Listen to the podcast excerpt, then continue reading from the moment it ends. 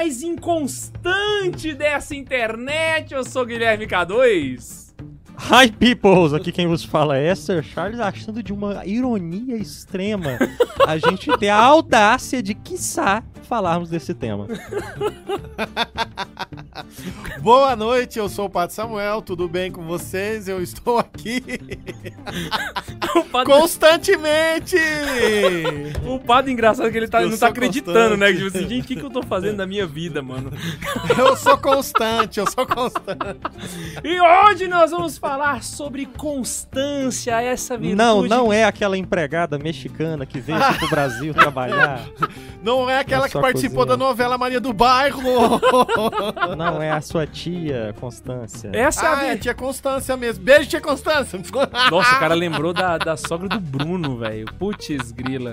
Pra quem é, escuta o Santos Zero há muito tempo, deve lembrar do Bruno, de uns 3, 4 episódios que ele participou aqui com a gente. A Constância, beijo Constância pra você que está aí. Não, não está nos ouvindo, certeza, mas alguém vai repassar pra ela. Hoje nós vamos falar dessa virtude que todo jovem fica problem- problemático, porque começa e não termina. Manda no chat pra gente. Porque pra todo gente jovem é inconstante. O problema da constância é porque é do jovem. Né? Pra falar a verdade, eu acho que hoje, se o, se o caroneiro que tá ouvindo a gente entender esse podcast, ele vai deixar de ser jovem. Em Já parou pra pensar nisso? Em tese. O que, que é isso, cara? Ué, ele vai deixar de ser jovem, Não. cara. Assim, E Você já começa dizendo, e aí, jovem? Como é que você não quer mais ter jovem, mano? não, não, mas a ideia é que a gente passe pelo Santa Carona pra eles deixarem de ser jovens, Entendeu? entendeu? A gente atrai o A jovem, gente acolhe o jovem pra ele deixar de desfaz ser a jovem. juventude deles. Meu Deus Por do isso céu. que o jovem é o nosso público-alvo, entendeu? Porque a gente Por quer isso aniquilar que, todos vocês estão eles. vendo, olha, eu tenho a barba branca, mas eu sou jovem. Misericórdia. eu Meu pai do céu, imagina um jovem desse jeito, cara. Ah, Meu senhor. Só queria mandar um abraço pra todo mundo que está assistindo a gente. Hoje, e a gente ainda não vai ter e-mails, porque nessa correria pra arrumar a gente não conseguiu separar os e-mails. Tem caroneiro xingando a gente? Tem caroneiro xingando, Tem mas... gente cobrando no Twitter como se a culpa fosse minha? Tem gente cobrando no Twitter como se a culpa fosse minha? A culpa é minha? Não, a culpa não é minha. Paciência, a partir dos próximos episódios a gente vai ter leituras de e-mails normalmente aqui no Santa Zoeira, mas é porque hoje realmente não teve como. A gente tá arrumando câmeras e, e pererete um bounce, e pererete um frause, e músicas de fundo que você deve estar ouvindo aí. A gente não tá, mas você tá ouvindo. Então hoje nós vamos já entrar direto no assunto. Antes de eu começar, eu queria passar uns recadinhos pra vocês. O primeiro deles é que você precisa passar na nossa livraria. Cara, o cara escuta podcast, vê a gente indicando 340 mil Ah, livros tá, por esse episódio. daqui eu acho que tem lá. Tem aí, deixa eu ver. É, esse aqui eu acho que Ah, tem lá. Rafael Leandro Cifuentes. É, esse aqui, se você quiser, É o livro tema. é o livro Você tema. Não, que, é que que tá ouvindo no Spotify. tem umas outras- tem- tinha um iTunes, outro ele que eu está mostrando usei. o livro A Constância, de Tem- Rafael Liano Cifuentes, publicado pela editora Quadrante. tem Olha- um outro que eu, eu usei, Ele mas... vai treinando jabá já, você Eu viu, né, esqueci de trazer o outro que eu usei, mas o outro é fonte escusa, então também não podia ir pro ar. Por que fonte escusa? É, porque não é fonte escusa. Ai, gente, esses caras cheios das frescurites, gente. O Pato Samuel, ele, ele tem acesso aos arquivos secretos da Biblioteca do Vaticano. Aí Ai, ele- coisa de canonista, gente. Então não se esquece de passar na livraria, porque sempre tem promoção. Sempre. Não tá de promoção agora, né? É, só tem alguns de promoção. A gente acabou de sair de uma promoção de Black Friday, cara. Se você perdeu, não, Não, tem não, nada Black Friday dizer. já foi, já tem O cinco tema meses, do mano. podcast é constância. O K2 afirma, estamos sempre em promoção? E aí ele pergunta pra Lesa, estamos em promoção? E ela, Não. não. É, Não, não, não, não, não. Isso é é inconstância. sempre Vocês tem produtos em promoção. É porque Não, assim, mas tem produto em promoção, mano. Inclusive, se você quiser mandar pra mim, Pato Samuel, manda pra cá, Santa Carona, endereço do K2. Eu vou fazer uma listinha de livros pra vocês darem pra mim. Eles têm que comprar do Santa Carona para o senhor. é, lógico, é. Ok. Você pira, Ok, ele- ok, ele ajuda o Santa ratinho. Carona ajuda ele também, né? É lógico, uai. Afinal de contas, a gente tem que. E lembrando também de você que não está inscrito neste canal do Santa Zoeira, porque é tanto canal pro caroneiro se inscrever agora, porque tem o canal de cortes, que se você não se inscreveu, que você tá perdendo, que só sai os melhores momentos das entrevistas. Tem este canal que é o do Santa Zoeira, que vai ter cortes também. Rapaz, a gente é o flow de Jesus. Entendeu? Meu. Que O Neiva- comparação. O Neiva com- ficou esperando pra gente não ter essa comparação em nenhum momento. Joguei com- tudo no lixo. Que comparação esdrúxula, né? Meu Deus. do- Nada contra o pessoal do Flow. Ai, pensando na vida ali, ó. O Flow não chamou a gente, a gente fez o nosso. É, fazer o quê, ué? A gente não é importante. A, a gente fez o nosso, porque até ontem a gente não tinha podcast. É. Não, não tem alguns anos que tem podcast mesmo, né, cara? Pelo amor de É. Deus, gente, quem tá acompanhando a cada 15 dias, não tem uma semana que sai o último episódio. Então vamos começar, vamos falar hoje sobre virtude da constância, uma virtude que todo mundo tem problema. Vocês mandaram perguntas no Instagram, também mandaram perguntas aqui no chat, vocês podem ir mandando. Laísa está aqui do nosso lado, não dá pra vocês verem na câmera, mas ela está separando as perguntinhas, né, amor?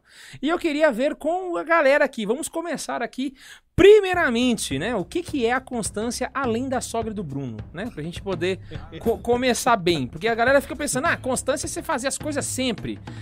Não é só isso, é mais profundo que isso, correto? Com certeza. Então vamos lá. Ah, acho que poderíamos começar dizendo o óbvio. É, eu gosto de dizer pros meus alunos que às vezes é muito bom a gente parar pra dizer o óbvio. Porque a gente, na correria da vida, a gente se esquece do óbvio, né? É bom dar uma definição, né? A constância é uma virtude. Uhum. Essa é a primeira coisa. né? E por mais óbvio que isso seja, isso implica algumas coisas. Em primeiro lugar, ela é um ato cooperativo bom. Como a gente já repetiu várias vezes aqui no podcast, right? Exatamente. True. Então, como virtude, ela é boa. E como virtude, ela é um ato que você repete de tal forma que ele vai se assimilando a você a ponto de se tornar uma segunda natureza. É um hábito. Exatamente. É o que chamamos de hábito. Um bom hábito. Segundo ponto, quando nós falamos que a constância é uma virtude, a gente também está dizendo que ela não é um vício. Que ela é oposta a um vício. Uhum. né? Que a gente pode ter o, o vício, né? É, é, vamos tentar dar nome aqui para os vícios opostos à inconstância, né? O vício por falta, a o que nós chamamos de inconstância, né? Que é um filho da preguiça, do jeito que não consegue terminar. Que hoje o jovem chama de bonito, ou não é bonito, procrastinação. Procrastinação. Eu tô pecando né? porque eu tô procrastinando. Inclusive no demais. Instagram muita gente mandou essa palavra pra gente, tá? Procrastinação. É um O nome que eu chique. faço é o nome chique da preguiça. Cara, você que fala de procrastinação, você é um preguiçoso. Preguiçoso. Preguiçoso. Repito, preguiçoso. É isso. Não vem com essa conversa. Procrastinando, procrastinando. Você tá achando que você é quem? Essa de Queiroz, mano? Ah, para com isso, com essas. eh, Mudar as palavras pra ver se fica menos grave. É pra você Fica- ser um preguiçoso chique, cara. Você Ah, tem que vai. gourmetizar a preguiça, entendeu? Ah, vai criar É vergonha igual na aqueles sua caras cara. que é CEO de uma, de uma empresa de um homem só, entendeu? O cara cria empresa e tem Instagram, eu sou CEO do. Imagina, o Guilherme, CEO do Santa Carona. E você chega lá, a empresa é, é só nós aqui. O, e o- a gente tem o extremo também da, inconsta- da- da- da- inconstância, que é o, o- o fato do sujeito a. Como eu posso dizer? Ele ser. ah, uma locomotiva sem freio. Como assim? O cara que faz tudo sempre de uma maneira inconstante ou nunca faz nada? Não, porque nós, o, quando nós, estamos, nós falamos de virtude, nós temos o vício por excesso e o vício por falta. O Aham. vício por falta é a preguiça. Uhum. O vício por excesso é o cara que se torna uma locomotiva. O cara não para. Ele pega aquela velocidade e vai. Que é o, é o- é Hum. o- é o exagero, né? Saquei. Exatamente, de uma forma totalmente exagerada. Passando por cima de quem tem que passar. Ah, então, é, é, assim, pra ele manter aquele hábito, ele destroça tudo tá ao redor. Exatamente. Saquei. Parece uma anta baleada. que a gente não, fala não, aqui no não. Goiás. Eu diria assim que é, é um tipo elefante, ele é um, um- um tanque. Ele é um tanque, ele vai passando por cima. Hum, bem lembrado. É, quando eu, eu digo porque eu já fui assim, eu trabalhava no banco e se me mandasse fazer alguma coisa, bom, eu nunca tive problema com uma virtude. Hoje eu ainda ouvi isso. eu nunca tive problema com a obediência. Se me mandasse fazer, eu fazia. Então, o meu gerente, quando eu trabalhava no banco, se ele falasse pra mim, faça. Acabou. inter- Acabou. Não interessava o que que era, eu podia matar, roubar, fazer o que fosse, eu acabar o serviço e entregar pra ele. Isso faz com que deixe de ser virtude, porque você tá indo pelo processo, entendeu? Aham. Então, por exemplo, o sujeito. Vamos pegar uma, uma, uma, uma, virtude que você. Uma constância que você poderia ter muito boa na sua vida? Sempre ir à missa. Uhum. E aí, num determinado dia, a sua mãe passa mal e ela precisa que alguém fique com ela no hospital. E aí você fala, não posso ficar com a minha mãe porque eu tenho que ir na missa. Já perdeu a vista. Você entendeu que o, ni- o nível de que eu preciso fazer isso a todo custo, ele, ele, ele ficou desequilibrado? Aham. Porque chegou ao ponto onde o meu sacrifício já não era mais a missa, agora o meu sacrifício é estar com a minha mãe. E aí o que eu faço, eu acabo fazendo uma, uma escolha errada, dizendo que eu tô fazendo uma escolha santa. Eu estou batendo ponto. É, Aham. é- é igual o cara chega na, no, no, pra confessar, faltando dois minutos pra começar a missa, ele quer que você atrase a missa, porque ele precisa confessar, porque ele quer comungar. É o fazer pelo fazer, né? É igual hoje, de hoje tá pago. É, e aí Exatamente. o que acontece? Eu atraso a missa e ele fala que vai ser rapidão. E aí ele fala, fala, fala e quer justificar. Então que tá, qu- quando o padre diz numa hora dessa, por isso o caroneiro que faz isso, e o padre disser, não, não atendo sua, sua confissão agora, depois da missa você confessa. Aprende a respeitar, porque com a missa ele salva várias pessoas e reza pelas almas, é, é, milhares de almas. Com a confissão eu salvo só sua alma. Ah, entendi a lógica do negócio. Então, Então- eu cheguei lá faltando dois minutos pra começar a missa. E quero confessar ainda. Aham. Não- Acho que como exemplo desse excesso, o exemplo que eu mais gosto de citar é o caso do Immanuel Kant. Olha, chegamos. O, o Immanuel Kant, ele era tão quadradinho, cada vez que era sempre assim. Ele acordava pela manhã, fazia a refeição dele. Fazia De os- jejum. fazia o Rigorista. jejum, De jejum. Fazia os estudos dele e escrevia num púlpito em pé, na biblioteca dele. Ele tinha Até um as púlpito que ele 15, escrevia em até pé. 15 para meio-dia. Nossa, ele escrevia em pé. Isso, ele tinha um horário de escrever. Eu, então tinha- ele eu tenho um escrevia. púlpito no- na minha biblioteca agora. Mas você não escreve em pé. Não, eu costumo ler, às vezes, alguma coisa em pé. Aí ele. É, pra não dar sono. Ah, tá. Foi, foi, foi tá, entendi. Aí ele vai. Ia fazer as exposições dele e ele tinha um horário, acho que 4 da tarde, né? Não, tinha- começava 15 para meio-dia, que ele cruzava a praça pra ir Isso. voltar pra casa pro almoço. Isso. Caraca. Que o almoço tinha que ser servido ao meio-dia. E se alguém. E se a pessoa que serve o almoço não servisse na hora correta. Ela tava. Nossa, sal. Não, cara. é, é, contam que um, um trecho do, do- do- da obra do Júlio Verne sobre é, Volta ao Mundo em 80 Dias, que tem, né, o Phineas... Phineas E Ferb. Isso. Ele tinha a questão da temperatura. O Emmanuel Kant, alguns biógrafos dizem que a comida não podia estar nem quente nem fria. Tinha que estar na temperatura dele mastigar e engolir. Isso me lembra o Lewis no Cartas de um Diabo ao Seu Aprendiz. Que ele fala da sogra do cara. Ou da mãe, que ela fala que é desse jeito, tem que Da estar mãe. perfeitamente adequado. Se for comida demais, ela. Ai, ai, ai. E que na verdade é uma, é uma, é uma forma de gula também. De certa forma. Eu né? não sei tem se, que o- tá... se o Carlos já leu alguma coisa disso, mas ele tinha uma coisa com a comida, inclusive com a temperatura. Isso da temperatura eu não sabia, mas o, o que eu contei é esse fato. Quando ele atravessava, ele passava pela praça. O povo da cidade de Königsberg, que hoje é na Rússia, mas na época era na, na Prússia, né? Chamava aquele momento de o passo do filósofo. E era possível ajustar o relógio com a hora que ele passava. Caraca, mano. Esse rigorismo todo em que ele viveu, Que é Ele- impossível de se praticar. Mas como ele vivia, ele passou pra filosofia dele e pra moral dele. Ah, E a moral rapaz. rigorista kantiana que nós temos hoje. Então o Kant, ele é o pai dos escrupulosos. Exatamente. Nossa. É, mas tem outros, Não, não, né? ele não é o pai. é o- outro. O pai é porque, tipo assim, porque ele é- tem um pior que ele? Tem, Ah, não, mentira. tem, tem gente que era... Não sei quem que Eu é o acho que Carlos. pior que o Kant. Porque pra mim é tudo filho dele. Porque o Kant é o cara que vai dizer que a moral precisa ser determinada como forma de lei universal para que todos seguirem, sig- eh, sigam. Ele vai pensar a Constituição.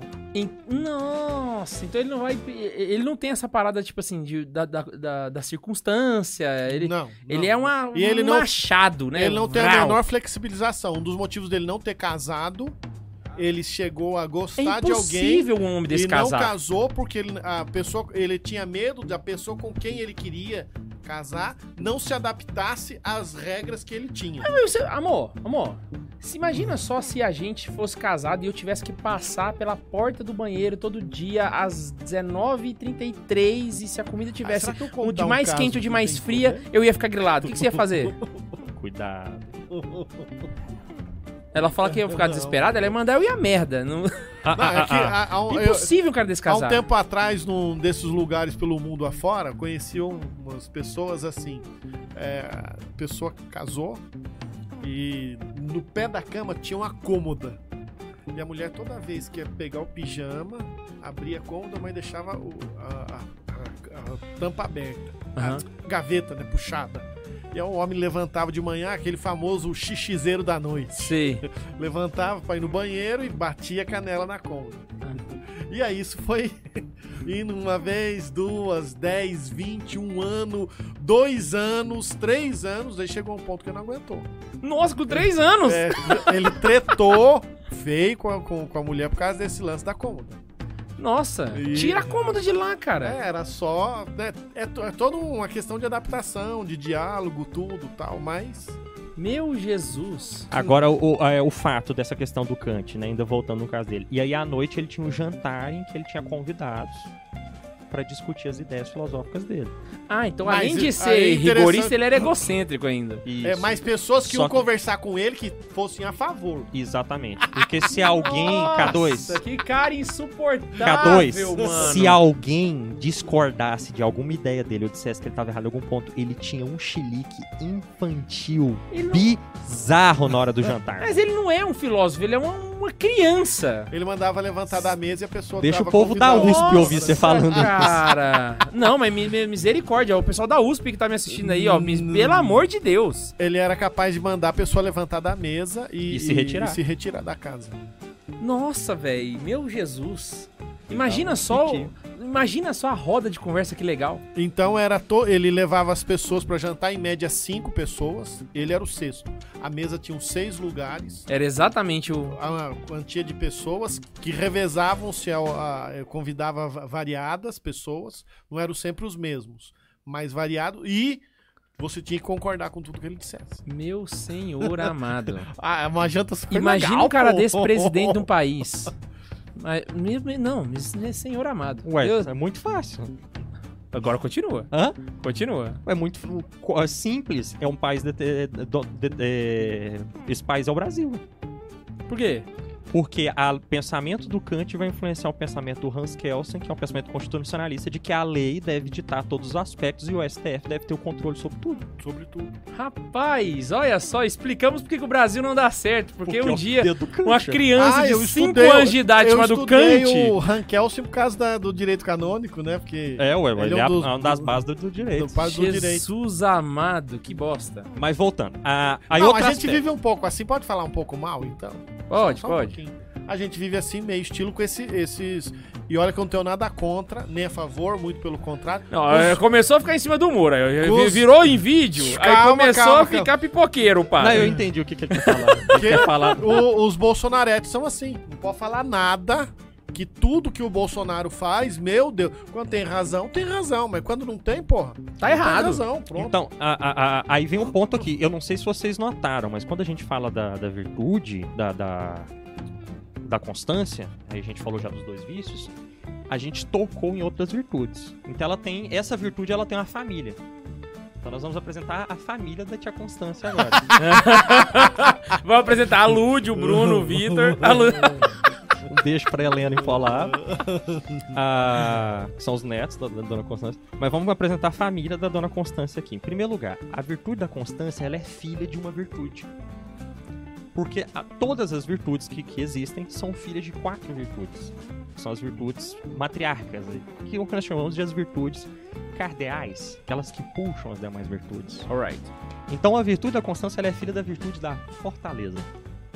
Hum. Pra você ser constante, você precisa ser alguém forte. Viril. E se você for alguém forte, você é alguém constante. Logo, se você é uma pessoa que pratica penitência com frequência, você vai ter a. A constância. Tá emendadinho aí. Rapaz, eu- cara, já valeu o joinha nesse episódio. Já valeu o já joinha. valeu o joinha, só esse insight aqui do K2. E aí a gente tem os irmãozinhos dela também, que são filhos da, da, da laboriosidade. É, que são filhos da fortaleza junto com ela. Ela tem uma irmã que chama laboriosidade. O que, que é isso? É a Trabalho. virtude de trabalhar. O cara que é trabalhador. É, não, mas não é, não é um qualquer trabalhador. Porque qual que é o problema do preguiçoso e do quem fala que tá procrastinando? Por isso que eu falo que é um preguiçoso. Porque o procrastinar, ele é uma pessoa que acaba fazendo o serviço que deveria ser feito mal feito. Sei. É só pra terminar mesmo. É, ele fez. Ele, Ele cumpriu- empurra com a barriga. Isso, ele cumpriu a tabela, mas ele fez um serviço porco. Aham. E o preguiçoso, ao contrário, o preguiçoso, ele não faz ele não faz é, é, serviço nenhum. Ele deixa, ele se abstém totalmente de fazer o serviço. Só, só, só... O Matheus? Ah, isso- Ah, esse negócio aqui não para, ô Matheus. Eu sinto muito, ó. Só bater, apertar, aí do lado. Ah, é, apertar aqui do lado. Aí, ó. Ah, então tá bom. Tá, tá vamos. resolvendo o problema disso. Olha, uma coisa que é É interessante só um problema técnico. é você pegar alguém que trabalha, por exemplo, há 30 anos no mesmo lugar. Sei lá, um alfaiate. É, o- E ele tem uma mesinha que ele trabalha há 30 anos nessa mesa. Saca? Olha, a laboriosidade e a, e a constância juntas. Se você chegar depois de 30 anos, é capaz de você consegue ver ah, na mesa manchas do lugar onde ele sempre apoia os braços, né? Isso aí, e eu acho isso uma coisa muito massa. Quando eu chego no lugar, eu falo assim, caraca, o cara tá há 30 anos no mesmo lugar e se mantendo é e a galera indicando, ou seja, é uma pessoa que tem essas duas virtudes, laboriosidade e constância. Isso, e a laboriosidade ela tem os dois extremos também, que você também não pode confundir. O cara que não trabalha de jeito nenhum, que é o E o cara que preguiçoso, trabalha demais. e o cara que trabalha mais, que é o workaholic, Ah, que é outro problema. claro. Então não confundir. E além do da laboriosidade, a constância tem outra irmãzinha também, que é a virtude da ordem. Isso significa levantar uma cama! Se você reparou, tudo que a gente falou aqui tem planejamento, tem ordem, tem rotina, tem se, se organizar, né? O que, o que é, é, alguns diriam, São José Maria diria, Dom Álvaro, é, o Beato Álvaro Del Portillo iria dizer que é um programa de vida. Você tem um programa de vida. Você tem um plano a executar e- Isso. con- Que concreto. é o- literalmente um programa de vida. Então eu acordo de manhã, eu vou fazer isso, eu vou fazer aquilo, dananã. Eu vou cumprir o meu programa de vida. Sabe uma coisa? Eu vou fazer agora um, é um testemunho pessoal. Durante muito tempo, eu achava a rotina uma coisa absurdamente chata. Uhum. Cara, o tempo foi passando, os cabelos foi caindo. E hoje, hoje, eu, se eu saio da rotina, é o pior dia da minha vida, mano. É um negócio absurdo. É claro que, tipo assim, eu não, não, não sigo, não sou um Manuel Kant da vida. Mas, cara, por exemplo, a gente viajou pra Cachoeira Paulista. Nossa, cara, pra eu voltar pra minha rotina depois foi uma dor de Não, cabeça. você sabe quando você tá perdendo, Caraca, é, você mano. tem problema com rotina, é sério mesmo. A gente brinca é coisa de velho, mas não. A gente enxerga que a gente tá com problema com rotina quando você sai e você começa a reclamar das coisas que você tá vivendo ali. Tipo, ai, eu não gostei da cama. Nossa, o travesseiro tava ruim. Ah, não, não tô nesse- sei o que, não- não- Ah, porque- porque- Quando chega nesse ponto, você é uma pessoa que começou a tem que tomar cuidado. Você já tá indo pro extremo. Não, é, saquei. O meu rolê não é sair, porque eu achei mais demais viajar e pá, não sei o quê. Agora, voltar pra casa e ter que retomar ela, sabe? Eu sinto saudade dela, mas você ter saído é um trem que incomoda. Ah, eu não sei. Eu, eu até que curto um pouco, assim, uma saída, mas como eu viajei durante 15 anos, Ah, não, mas você teve uma Então- vida que rotina era tchau, né, cara? é, então Pra eu. quem não eu- sabe, tá em casa. O Pato foi missionário na comunidade durante 15 anos. Então, tipo assim, rotina, velho. É, eu Você viajava. acordava em Marajó, ia dormir e. Não, eu já, já acordei, tipo, no sul do país, almocei no Paraná e vi dormir aqui em Goiás.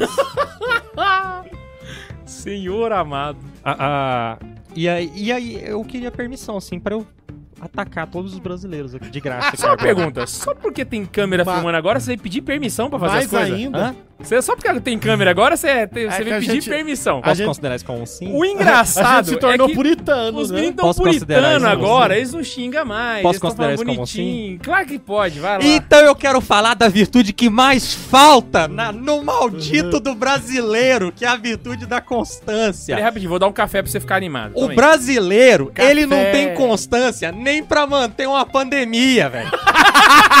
no primeiro mês desistiram. e não vem com esse papo de esquerda e direita, não. Porque mesmo quem é super defensor da pandemia, tá, senhor Felipe Neto? Não aguentou e foi jogar futebol escondido, porque brasileiro não tem constância pra nada. O brasileiro não tem constância pra odiar a Carol Conká. Já tá todo mundo ouvindo a música Dilúvio no Spotify. É o povo mais inconstante que existe. Sabe por quê? Porque a maioria do povo brasileiro é de temperamento sanguíneo. É um povo Nossa. que reage à emoção do momento. É o famoso modinha. Eles reagem à emoção do momento, à novidade do ar. E reagindo à novidade do ar, ele não consegue manter um plano de vida. E não mantendo um plano de vida, ele não educa o filho dele a manter um plano de vida. Resultado, ele cresce sem essa educação e o ciclo sem fim da bagunça Vai, continua. Sem fim. O que, que a gente tá vendo na pandemia agora? guiará. A, Foi mal. a perdição.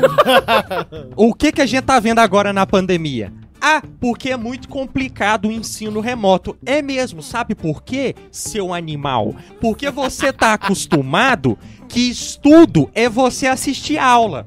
E aula remota é chata pra um cacete. E aí você fala: "Ah, é chato". Liga o celular, deixa o professor falando sozinho igual um tabajara e vai voltar a dormir. Aí é fácil. Aí é fácil. vê, você tá reparando que ele tá lavando a alma aqui agora, porque fazem isso com ele na escola. E aí o lance é o seguinte, seu abestado. Você nunca teve ritmo de estudo quando não tinha pandemia. Porque o que, que era o certo? Era você acordar cedo, ir pra aula, assistir a aula, participar das aulas, voltar pra casa. Pegar o seu maldito plano de estudo, olhar, hoje eu preciso estudar Mas ele português. tem plano de estudo? Pois é, deveria ter. Brasileiro tem plano pra quê?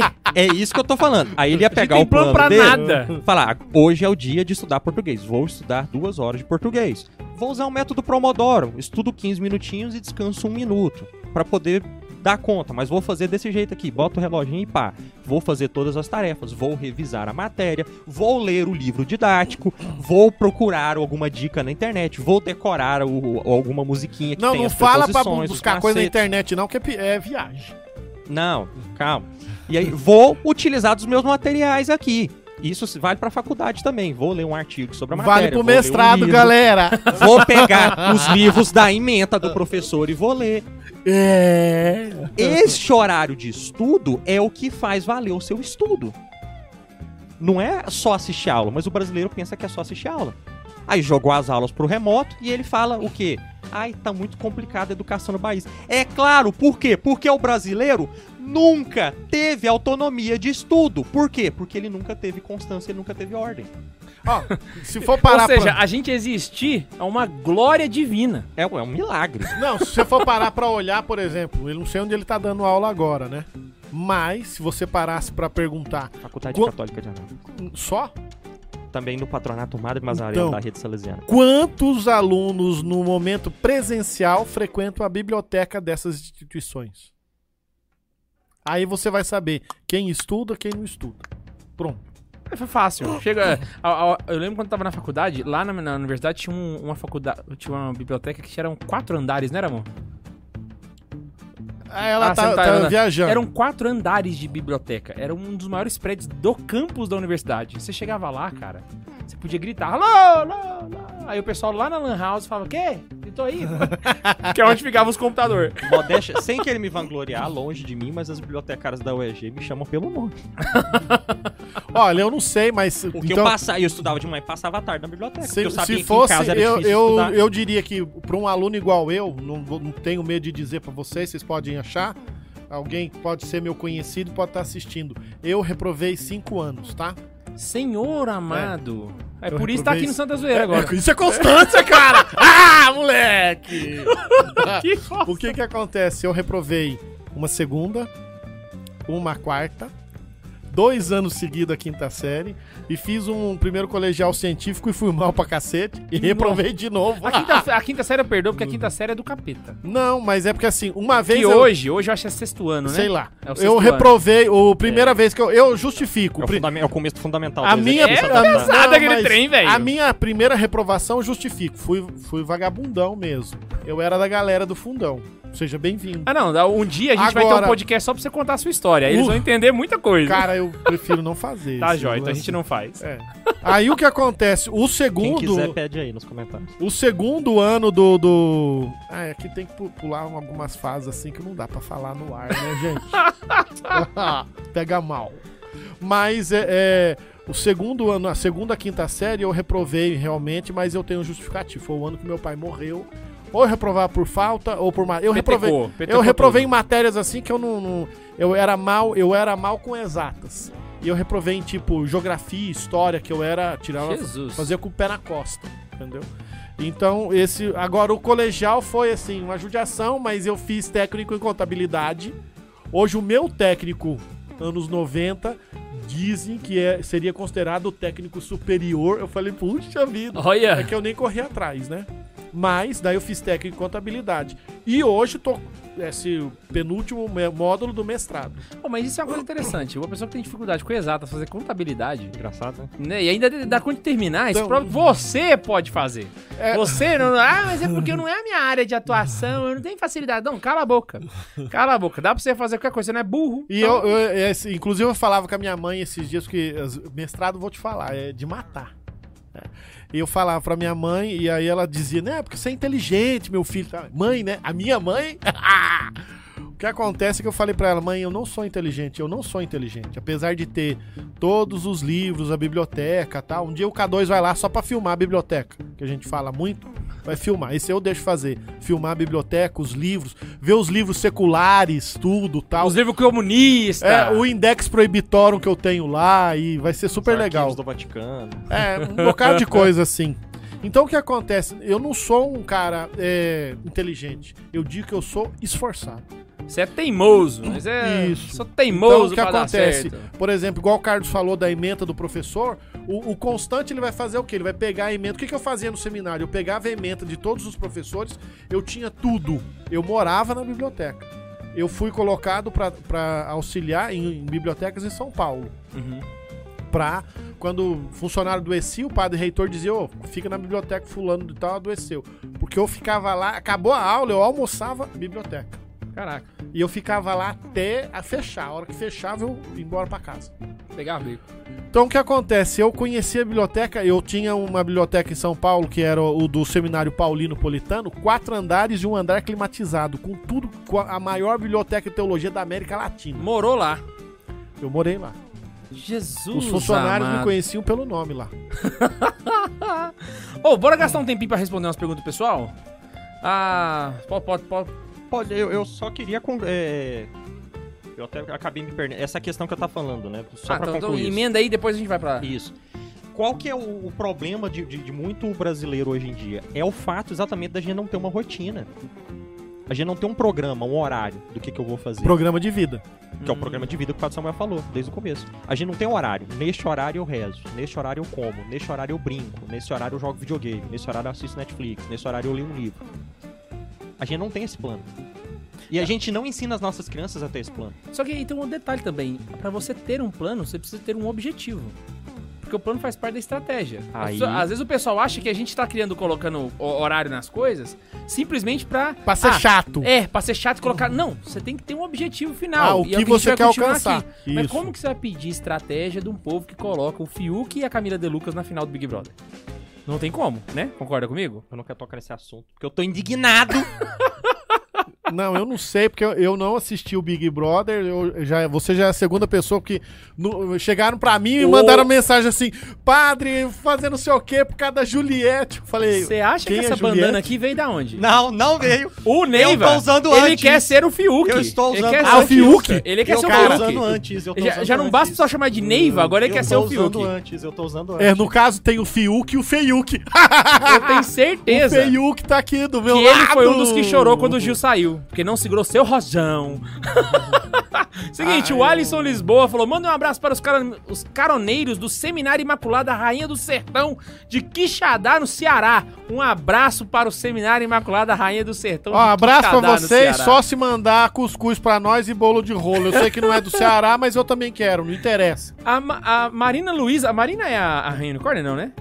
É outra, né? Não. Marina Luiza Rocha falou: Padre Francisco Faus diz que faz parte da constância da ordem ser flexível quanto à própria rotina se for para o bem dos outros. Ai, ah, A gente falou do extremo já do Kant. falou do extremo do Kant. e do- Muito bem do cara da- citado. não, o cara, não, mais citado foi o Ela lance citou da missa. Falso, foi ótimo. Sim, o sim, lance sim. da missa. O lance da missa é o, é o- é o coisa, porque os, os caras talibã, Casa com essa frase do É. Francisco Fausto, né? os Perfeito. caras talibã, eles são capazes de largar você morrendo pra... Não, porque agora é hora da missa. meu. Agora, hora de... É, hora da missa. E o Vinícius Sander falou assim: ah, posso me. Ah, não, eu vou falar uma coisa antes, tá? Da tia Sanara. Não Mandou sei quem é Sanara. É só a caroneira mor de todos os caroneiros. Ah, ela é a, aí, ela é a que não- cuida do Caroneiros do Brasil. Sigam lá no Instagram, CaroneiroSBR. Quem é o Santos Vieira pra falar de Constância? Gente, gerir um podcast é difícil. É complicado, porque ali aqui não, não- se fosse só uma pessoa pra fazer, talvez ficasse. Só o dinheiro que a gente gastou deixa pra eu xingar estar ao, ele, ao meu. vivo agora com a gente. Ô, deixa eu xingar ele, cara. Jesus amado, É, mas, oh, mas é sério, velho. Eu vou fazer um, um adendo aqui. Porque a gente foi quase um outro estúdio, A mano. gente gastou dinheiro pra cacete. Deixa eu xingar ele, deixa eu xingar, deixa, deixa eu xingar. Vai. Deixa- Vai a merda, mano, tá? Você não tá feliz? Vai se ferrar, Ela tá feliz, sim. Ah, sua Ai. palhaça cretina. Vocês ficam falando mal da gente. xingando a tia Sara. Mas a Sanara gosta, ela vai deixar. e o pior é que ela vai vir aqui e vai xingar você. o Vinícius Sander falou: Posso me inspirar na constância do Santa Zoeira para os estudos da faculdade? Ai, a Laísa pegou só os que Só vou, vou responder uma coisa só. Ah, Episódio 88 dele. o quê? Estamos no episódio 88. Bem lembrado. Bem- inclusive, eu tô baixando os episódios pra subir no YouTube. Rapaz, tá dando um Estamos episódio trabalho. 88. São mais de 88 horas de conteúdo pesado aqui É porque quando eu falo estamos no episódio 88, quer dizer 89 podcasts gravados. Porque a gente. Ah, A gente verdade! começou no número zero. É verdade, zero, zero. Vamos chegar no. no- Nossa, vamos chegar no episódio 100 esse ano. Então, Vai ter que ter evento, então não evento. vem falar que a gente é inconstante, não. pô. Choquei, choquei, choquei. Inconstante é o podcast do catequista. Pronto, falei. Coitado, ele, é- ele, ele tá numa outra vibe agora. Sim, não, eu sei, ele trocou de projeto. Eu tô só Não zoando. nada que você falou, amor. Seguinte, vamos continuar voltando no tema aqui, depois eu leio mais mensagens do pessoal. Cara, e aí beleza, a gente, ó, ah, quem conseguiu constância demais vira uma Manuel Kant. Quem conseguiu constância de menos, por que, que a gente precisa? Qual que é o, o malefício de uma pessoa inconstante? Come a- além do fato de você não conseguir fazer nada na sua vida. O- Acho que esse era o primeiro ponto. Se se você não tiver constância, você não consegue fazer nada. É, porque não, eu quero ser rico. Se não for constância, não Tá, vai dar. Eu quero ser inteligente. Não dá. Você, você vai ser um bosta. Quero ir na que eu- academia. Não vai dar. É, eu acho que o primeiro ponto de tudo, o começo de tudo é você sentar agora e ver aonde você quer chegar com a sua constância. Então significa o quê? A gente montar um programa básico de vida. Que Mas a pergunta é por que que eu preciso? Pra mim atingir um objetivo claro. Então eu preciso Qual da- objetivo, Não, claro? calma. Aí eu vou ter, vou atingir um objetivo claro, então eu vou montar daí tem um programa de vida e aí um projeto de vida. Um exemplo básico. ó, Eu quero ser um Então- jogador de futebol. Tá, vou, vou citar cinco áreas que vão atingir o seu projeto de vida. O seu projeto de vida, cinco áreas. Olha, esse é o corte que vai dar um milhão de views. Então, primeiro, primeiro ponto, eu tenho que perguntar para montar um projeto de vida como é que eu estou comigo. Então, eu tenho que me perguntar como eu estou, como eu gostaria de estar, o que eu tenho que fazer para chegar lá e depois de um tempo vamos avaliar o que eu já fiz, o que eu deixei de fazer, o que eu deixei de fazer, por que que eu deixei de fazer. Segundo, tenho que perguntar como é que eu tô com a minha família. Se você é jovem, não é casado, como é que eu tô com a minha família? Como é que eu tô com Deus? Como é que eu estou no meu trabalho? E aí eu vou olhar se eu estiver namorando, como é que eu tô no meu namoro, nos meus estudos, os cinco pontos, áreas fundamentais. Aí eu vou sempre fazer a mesma pergunta: como eu estou, como eu gostaria de estar, o que eu vou fazer para chegar lá e eu vou avaliar. Essa avaliação ela deve ser feita com uma boa direção espiritual Sim. a cada um período de pelo menos três meses. Eu sento com o meu projeto de vida e vou olhar onde eu cheguei. Por que, que o brasileiro, quando chega ao final Isso não quer dizer que a direção tem que ser feita a cada três meses. Não. É, é o projeto que você vai levar. do projeto, por que, que o brasileiro, quando chega ao final do ano, você já reparou que a gente, o brasileiro, ele tem uma mania. Desculpa, eu sou brasileiro. Com muito orgulho. Eu também sou. Com Nem com muito tanto orgulho assim. É, não, Vai, ele- olha Se a só. ideologia de pátria funcionasse, se deixassem eu colocar minha ideologia de pátria, eu Você resolvi. tava esse lá chorando o príncipe Edward. Philip, né? Príncipe Filipe. Destruiu Mas- uma filactéria do nosso lit. Vou fazer o quê? Destruiu uma filactéria do nosso lit. Tem que ser Caraca, muito ner- nerd pra rir dessa piada, velho. Não entendi, cara. Fica aí. Meu Depois Deus. ele explica. Que vai- lactéria do nosso leite. Choquei. Leite. Leite. Aí, mas Nossa, o, o que que acontece? Você deveria, pra ajudar na constância, são necessários o quê? Uma boa direção espiritual, um projeto de vida e um, um- um plano de vida. Então o que que acontece? Se eu faço essa avaliação a cada três meses, por que, que o brasileiro tem esse problema de chegar todo fim de ano ele ter problema? Ele só fazer a avaliação. Ganhei dinheiro? Não, não ganhei. Esse ano foi uma porcaria. Não, esse ano foi bom. Tal, porque ele avalia a partir de uma visão monetária. Se você avalia a sua vida só a partir da visão monetária, nos últimos três anos você só perdeu dinheiro. Então, os últimos três finais de ano foram uma merda. Ninguém tava bem. E olha que quem tá falando merda é o padre. Mas o que que Porque a acontece? gente tá considerando que são três anos, foram três anos de pandemia, né? Então, se você analisa no cenário econômico, é o que o Pato tá falando, né? Foram Sim. três anos horríveis. É, então os últimos três anos foram horríveis. Então você vai avaliar. Agora, se eu tenho um, um plano e um, um projeto de vida, melhor dizendo, o que vai acontecer? Eu vou começar a olhar outras áreas da minha vida, porque essas áreas elas são fixas, não. Conforme eu vou evoluindo nelas, eu vou mudando os objetivos que eu quero atingir. Então eu vou crescendo como pessoa. Eu não vou retrocedendo. Ou seja, o plano que você coloca final, ele vai mudar. Vai- E é normal que ele faça isso. Porque, assim, a gente coloca um plano aqui, aí eu vou amadurecendo, aí eu percebo que o que eu coloquei de plano já não era tão bom assim. Isso, eu é o mexo que o Dom plano. Rafael vai falar. É, o- também, é, constância não é ser estático. Aham. É, eu preciso ir avançando. Ó, é, é, é o que você, é o que você tinha falado, né? Primeiro a gente faz o plano, depois a gente faz um diagnóstico, depois a gente faz um. É, como eu tô, como eu gostaria de estar, o que eu vou fazer pra chegar lá? Avaliação. Exato. Aí depois que eu fizer a avaliação, novo plano. Isso. E aí esse loop vai. Eu vou constante. sempre olhar, por que, que eu não fiz isso? Ah, por que, que eu tô negligenciando a oração? O tempo da meditação? Porque o que acontece? Hoje, eu vou deixar aqui montado em 10 pontinhos rápidos um plano de vida. Mas não é um projeto de vida. É só um plano. Pra você poder começar a olhar as coisas da sua vida e ver, puxa, pra mim ter constância eu preciso ter esses 10 sinaizinhos. Se eu não tiver, tô ruim. E é uma Exato. coisa simples que tem gente que paga fortuna pra isso. Isso. Esse, tem, por exemplo, tem um negócio aí. que- vou- deixa eu trocar o nome aqui. Não, dá o nome, pô! Hã? Dá o nome! Eu vou trocar o nome pra não ser processado. Ah, você tá fazendo uns Não, podcasts citando um não. monte de gente. Sabe aquele. Qual que é o nome daquele negócio que, que você compra academia pra ficar forte? Whey. Ah, é. tem um monte de gente aí que. que, que pra, pra fazer esse whey aí, é a Batalha Whey. É, paga uma fortuna e ele ensina exatamente isso, velho. Exato. é- exatamente Isso isso. é um reflexo da crise pedagógica que Só que mostra passa. exatamente, exatamente. O ponto, o erro não é dele. Trouxa é, é quem tá per- gastando dinheiro com isso porque Ele não tá aprende. certo. Ele tá fazer. certinho. Ele tá vendo a demanda.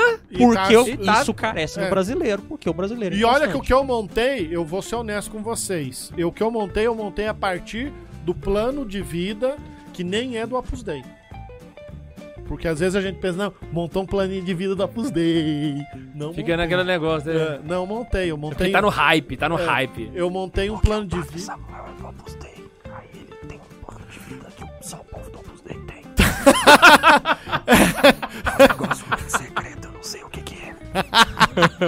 Não é secreto porcaria nenhuma, tá? É o código da Vinci que você vai descobrir. Tem nada a ver, cara.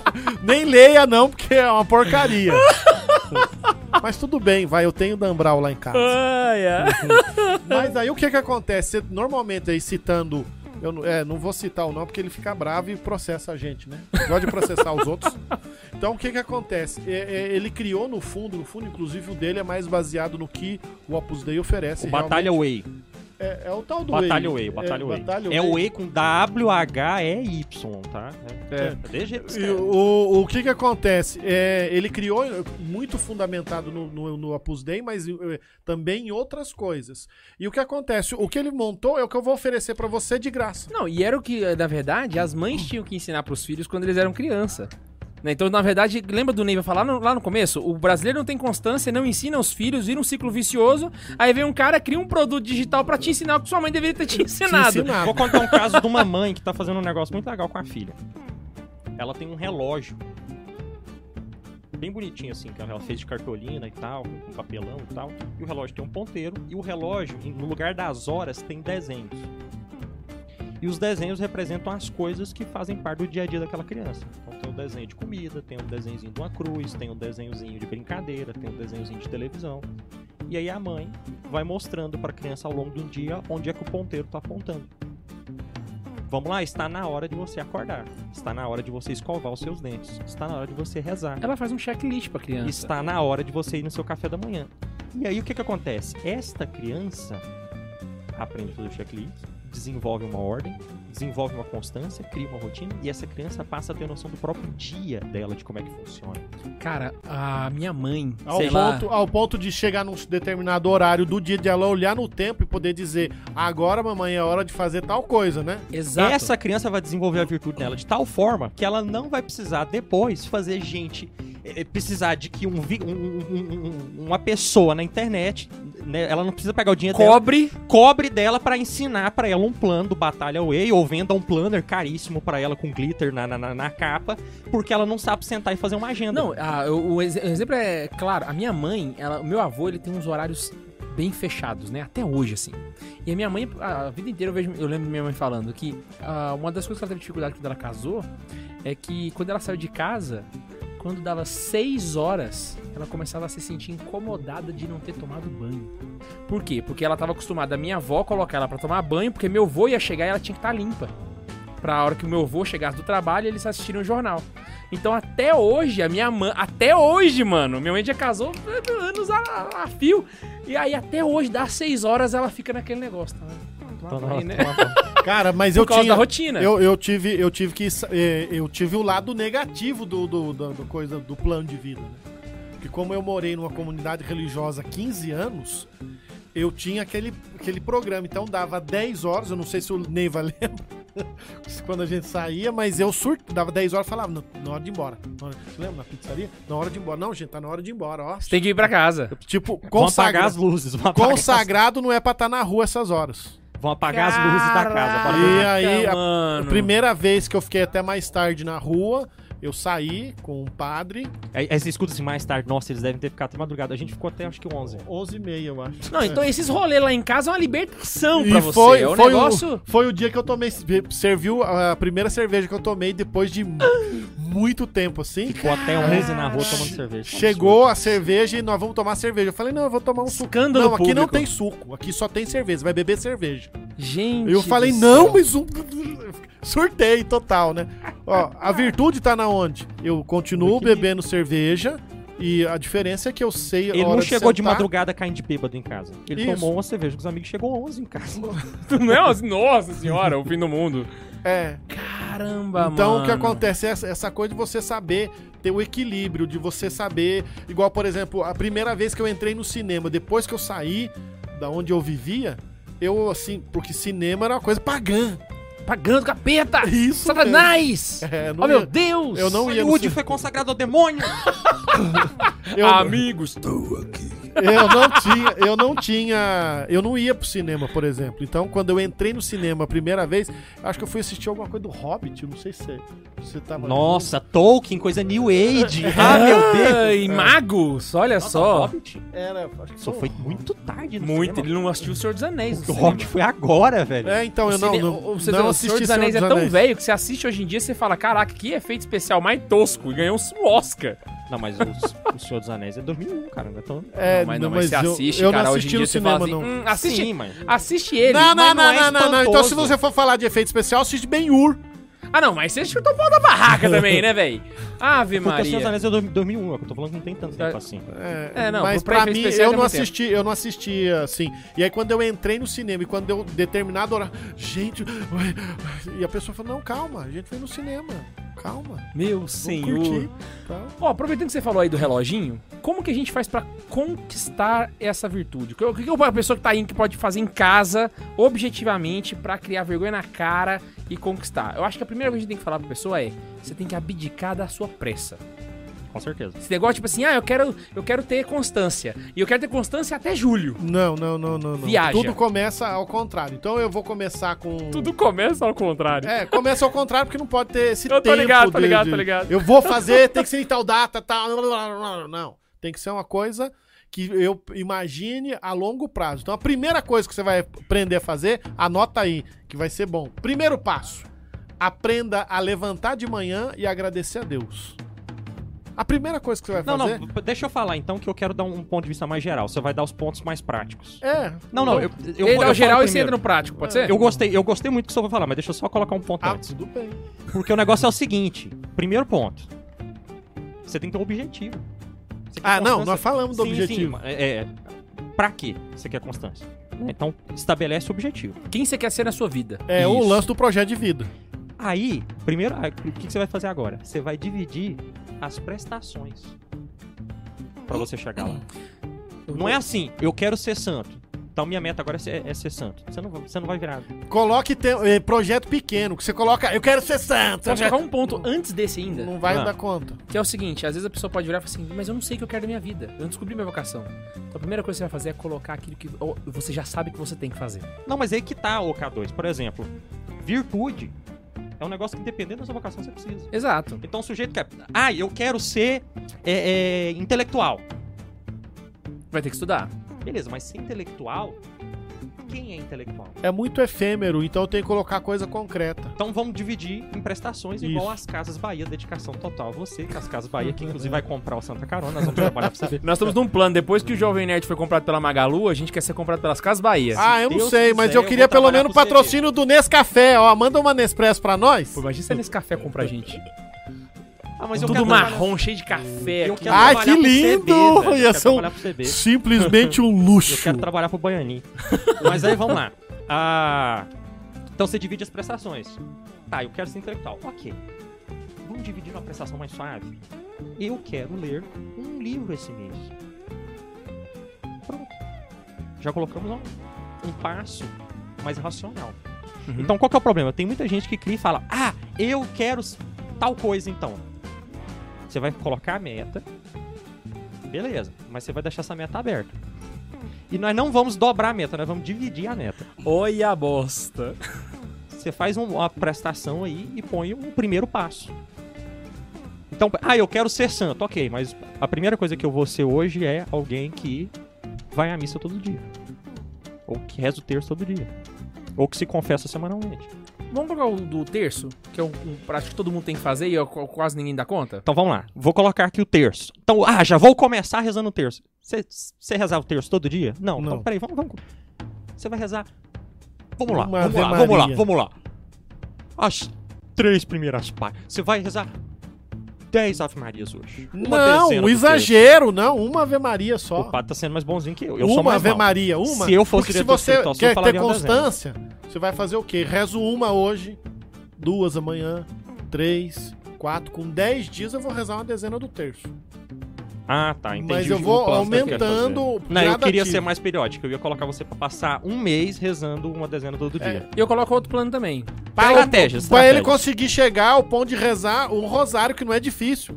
Provavelmente, prova- a grande maioria das pessoas que tá ouvindo a gente já tem alguma coisa de rotina na vida. Por mínima que seja. Por exemplo, o- eu acordo e tomo banho. Ou então eu almoço todo dia meio-dia. Ah, Exato. Tem uma coisa no seu dia que é rotina. Não, Se você então, quer rezar o terço sempre, coloque o terço Não. depois dessa atitude. Isso, mas aí você já tá indo pra outro ponto. Que é vai porque, te eu- É facilitar. porque o primeiro, o que eu tô tentando explicar com a questão do terço é o fato das prestações. Ah, ok, a gente ok. tá nesse ponto aqui primeiro. Então, Aham. definir a meta, dividir ela em prestações e focar a primeira prestação que você quer pagar. No carnê ali das Casas Bahia. Aham. Beleza. Agora, uma vez que eu vou pagar esse carnê, qual é o ponto concreto e objetivo que eu vou ter de- dessa folhinha desse carnê? Você tem que colocar uma meta objetiva, diária, de tal forma que você consegue chegar no dia, do fim do dia e fazer o checklist. Então não é tipo assim, ai, quero ser uma pessoa mais paciente. Aí termina o dia e eu sou um espírito mais iluminado. Não, pera aí. Não vai acontecer. Meta. O que, que, que você fez pra você ver se você ficou mais paciente? Você tem que passar por situação difícil, de irritação, de não sei o quê. Pensa de... em alguma coisa que te irrita, que acontece todos os dias. E agora, quando isso acontecer Quando isso amanhã, acontecer, eu não vou. eu não Você- vou. Só que só- Vou dirigir em Anápolis e não vou xingar a mãe de ninguém. Ótimo. Eu vou ter que dirigir. Nossa, só de pensar que eu fiquei triste, porque é Que é isso, cara? O, o, o Bundes, ele tá balançando a cabeça, tipo assim, não é pra xingar, mano? Porque a Napolina não sabe dirigir. né?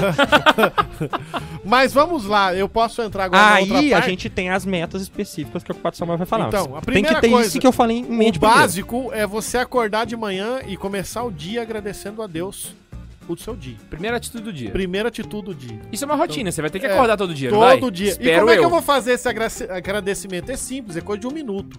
É pensar nas pessoas que você quer colocar na presença de Deus. É pronto. Não, não tem, não é uma coisa assim, eu tenho que fazer uma oração e obrigado, Senhor, eu te louvo, eu te bendigo. Pode fazer de uma forma até engraçada. Você É. pode levantar da cama e falar assim: Ô senhor, hoje eu não morri. Obrigado. Isso, mais ou menos vida. assim. E o que acontece? É uma coisa que a gente vai fazer normalmente. Exemplo, acordar de manhã e tomar um copo d'água. Hum. É uma coisa fantástica. Re- agradecer a Deus, tomei um copo d'água. Pra funcionar minha cabeça, meu corpo, para as coisas intestino. começarem. Isso, Ei, para rapaz. as coisas começarem a funcionar. Você sabia que isso ajuda você a acordar? Aham. É. Porque o sistema digestivo entende que você não tá dormindo mais. Isso mesmo. Por isso que eu mandei tomar água. Top da balada. Segunda coisa. Coach, coach Padre Samuel. Levante e arrume a sua cama. Por quê? Agora, qual que é o problema de arrumar a cama? Chama preguiça. Então eu vou arrumar a cama pensando que eu vou receber alguém muito importante que vai deitar na minha cama.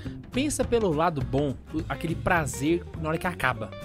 Quando você termina de arrumar a Cara, pra mim o, o "Putz, melhor de cama arrumada é quando você vai de- dormir de noite. Véi, você pega, parece que o lençol tá limpo, entendeu? Não, pegar um ponto básico que o Peter Crift falou. Tem gente que quer mudar o mundo, mas não arruma a própria cama. Ah, vá tomar banho na soda. É, por exemplo, é, é, é, eu fiquei É o sabendo disso. mínimo, é o mínimo. que você Interessante, pode por fazer. exemplo, o treinamento de Mariner, por exemplo, nos Estados Unidos, a primeira coisa que eles veem, se você tem vocação pra ser é, Mariner, O que é Mariner? O Mariner são os SEALs. Ele é a, a- a alta ala da Marinha dos Estados Unidos. Isso. Foi quem matou Osama Bin Laden. é, fuzileiro naval, o que acontece? Obrigado. A primeira coisa que eles, que eles olham é se, você, se o cara levanta e não arruma a cama, ele já tá eliminado automaticamente. E o arrumar a cama dele é tão perfeito que eles têm que jogar uma moeda de um dólar, que é grande, e não pode enrugar. Se enrugar, fora. Caraca! É a primeira coisa pra eliminar. Diz que Eu lembro do meu Lembrando que lá contando. eles têm uma cama diferente aqui do brasileiro. Porque o brasileiro, o que, que ele tem? Ele tem a, a coxa, que ele cobre a, a cama, né? Quando ele arruma, né? O lençol e o travesseiro com a fronha, né? O, lá nos Estados Unidos, o que, que eles têm? Eles têm a colcha, que eles tiram, e eles têm um lençol que vai por cima do lençol, que eles usam pra se embrulhar, porque é o lençol que vai entre a coberta e o É lençol. o hotel, é o de hotel. Exatamente, porque eles não podem ficar lavando coberta toda vez, porque lá é frio. Então o que eles lavam é o lençol. Então você não tem contato direto com a coberta. Então você tem um lençol que fica entre a coberta e o lençol. A minha cama é assim, eu gosto dela. Minha cama. É quem tem formação clássica de seminário, que é por causa dos europeus, geralmente fazer tem isso. tem Eu- isso. Eu não durmo se não tiver. A gente chama de sobrelençol. Isso. Ai, que chique, gente. Aí aqui, como é quente pra caramba, mas a maioria dos brasileiros tem Eu só não, eu não durmo sem sobrelençol. Não consigo dormir sem sobrelençol. Caramba, eu lembro do meu padrinho falando que no tiro de guerra eles tinham que fazer a barba todo dia antes de ir pra lá. Era 5 horas da manhã. E eles passavam com algodão, mano. Se passasse o algodão Enroscasse. e- enroscasse, você era mandado pra casa. De volta. Caraca! Ah, agora, uma outra coisa que você tem que fazer é acordar de manhã, café da manhã com carboidrato. Se você não for diabético, seja aquele café da manhã caprichado. Torrada, ovos. Se vocês quiserem, eu tenho o cardápio aqui, inclusive, que eu fiz pra vocês tomarem café da manhã substancial. Mas vamos lá. A outra coisa que nós temos que fazer é aprenda a ouvir um podcast que vai ajudar a você a melhorar o seu dia. Tem um muito bom, chama Santa Zoeira. Vai Isso. no Spotify, pergunta. Não, mas eu tenho outros aqui que eu 38, posso indicar. Só vai aqui indicar pra vocês. concorrência. Pode? Olha só, Que audácia. que audácia. Não acredito nisso. Não, e o, e o único católico é esse aqui, porque depois tem um monte de outros muito chatos. Não, porque o único católico bom é nós. Brincadeira, brincadeira. Nossa, mas eu vi o quanto podcast católico que surgiu. Não, no Spotify tá lotado. Lotado. Só que o primeiro vai ser sempre a gente. Eu, eu, Mas mas não, é- o maior, o primeiro é o Catecast do. Não, ele não teve constância. Desculpa, mas eu não, eu não acabei não colocando. Eu coloquei vários. Ó, eu coloquei o Nerdcast, o Pobre Rico, que é legal pra caramba. Pobre rico. Café Brasil, é, o Flow, né? Flow. É, o, o, do, o do Vilela também é legal pra caramba, com entrevista. É, inteligência Limitada. Então, O escuta. padre não citou o melhor, Qual? que é um que eu acho que é melhor que a gente. Os náufragos. Ah, os náufragos, puta. Ah. os Sou náufragos. apaixonado. Pô, tem um nele, jovem né? nerd também. Ele falou, foi o primeiro que eu Eu- falei. Ah, foi mal, primeiro foi que eu mal. falei. Viajei. É porque ele falou Nerdcast. É isso aí. É, É, eu aí o, o que acontece? Além de você fazer ou ouvir, você aproveita o seu dia. Porque o que, que a gente tem mania de fazer? O quê? Acordar de manhã, não faz oração. A primeira coisa que a gente faz, quem é viciado em celular? Celular. Não. Eu vou abrir o meu Instagram. Isso. Aí eu olho aquelas fotos medonhas e fico passando o- o- os dedos assim. Não, não, não, não, não, não, não.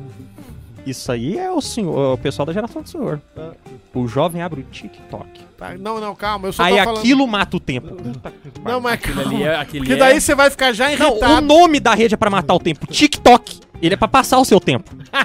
o sujeito acorda matando o tempo. TikTok, TikTok, deslizando o dedo. Nossa, era tão óbvio. Por que eu nunca parei de pensar nisso, meu Deus? Por isso que eu não tenho TikTok.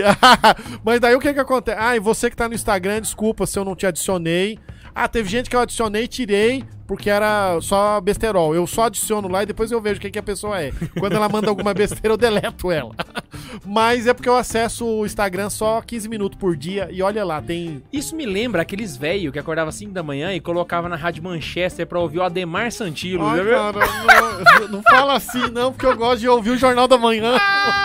Você é daqueles que ligam radinho AM 5 da manhã. Desgraçado. Eu gosto de ouvir o Jornal da Manhã. Na verdade, eu aprendi com meu pai a ouvir um negócio que tocava na Bandeirantes, chamava O Pulo do Gato. O pulo do gato. É, que começava às 5 e meia Ou então o Jornal da Manhã da Jovem Pan. É, o jornal... 9 e 5. Repita, 9 e 5. Ah, é, é- é isso mesmo. Só que daí o que acontece? O importante é você ter essa constante de ouvir alguma coisa, aproveitar o seu tempo. Uhum. Então, às vezes, estou preparando o café da manhã, tô sozinho em casa, vou ouvir alguma coisa que me ajuda. Às vezes pode não ser essas coisas. Você pode ouvir uma meditação do Evangelho do dia. Tem vários, além do Padre Paulo Ricardo, tem vários que fazem meditações boas. Tem um que eu queria indicar pro pessoal, que na verdade não é pra você, não é um podcast longo, ele é, ele é curto, ele dura 10 minutos, só que tem todos os dias, chamado Passo a Rezar. Passo a Rezar. Ele é por- português de Portugal e ele faz uma meditação Então- do evangelho diário Calma, de 10 calma, minutos. calma, é calma, calma, fenomenal. calma, calma. Então, peraí. Cê- A outra coisa que nós vamos ter que fazer é aprender a fazer um tempo de meditação. E aqui você tem que ter claro que o que que é meditação? Ah, é você ficar com a mente limpa, não ter nada. Mentira, você não vai dar conta de fazer isso. É, você não vai dar conta de ser budista. Ah, Esse é o conceito budista de meditação. Tem nada a ver com o conceito católico. Isso, não vai acontecer isso. Então o que, que nós precisamos fazer? A primeira coisa que eu tenho que saber Ei. é. Isso foi um som? Caraca, mano. Segue. Fiquei Aí, chocado aí o agora. que, que acontece? Você tem que aprender a fazer 10 minutos, pelo menos, de 10 a 20, até você atingir um tempo razoável de meditação, pelo menos uma vez no dia. Se você fizer, já vai ser bom. O que, que é que eu tenho que fazer? Eu tenho que tentar. Tá um podcast, inclusive, como fazer meditação. Né? Isso. Opa, vamos anotar aí. É, porque o que acontece? Você vai aproveitar esse tempo da meditação para você tentar traçar coisas que você vai tentar melhorar no seu dia. Uhum. Então, esse tempo de 10 a 20 minutos. Além disso, você fazer alguma coisa que ative o seu físico. Exercício, por exemplo. Tipo, eu Polichinelo. preciso ser vi- é, mas comece devagar. Se você não dá conta de fazer muito, faça um. Depois faz duas, três, quatro. É igual caminhada. Eu Ó, faço. Lembrando que o Saitama se tornou o maior herói de todos os tempos porque ele, ele corria 10 quilômetros, fazia 100 flexões, 100 agachamentos e 100 polichinelos, viu? Técnica pra virar o maior super-herói de todos. Saitama. Ah, Saitama. Mas aí fazer o exercício, ela é fundamental. Além de você fazer o exercício, nós temos. Estamos acabando já. Calma que já vai acabar. Outra coisa, aprenda a limpar o seu espaço físico. Ou isso faz diferença. Exemplo, mano. chegar pra trabalhar, tá sua mesa, aquele pandareco, seu escritório, seu quarto, é tudo uma bagunça. Então, não seja que nem o Padre Samuel. Qual que é o meu problema? Meus livros estão super organizados, limpinhos, tudo. Eu amo eles, eles me amam. A gente tem uma relação de amor, né? Eu, eu sou casado com os meus livros. Ele me beija, tudo, tal. Eu adoro eles, eu durmo com eles, né? Mas meu escritório precisa melhorar. Alô, psicóloga. Queria vir aqui, a gente tem um caso, a gente tá com um problema aqui. Tá, cala a boca. ô. Pode ficar sossegado que semana que vem tô no psiquiatra, hein? Aleluia.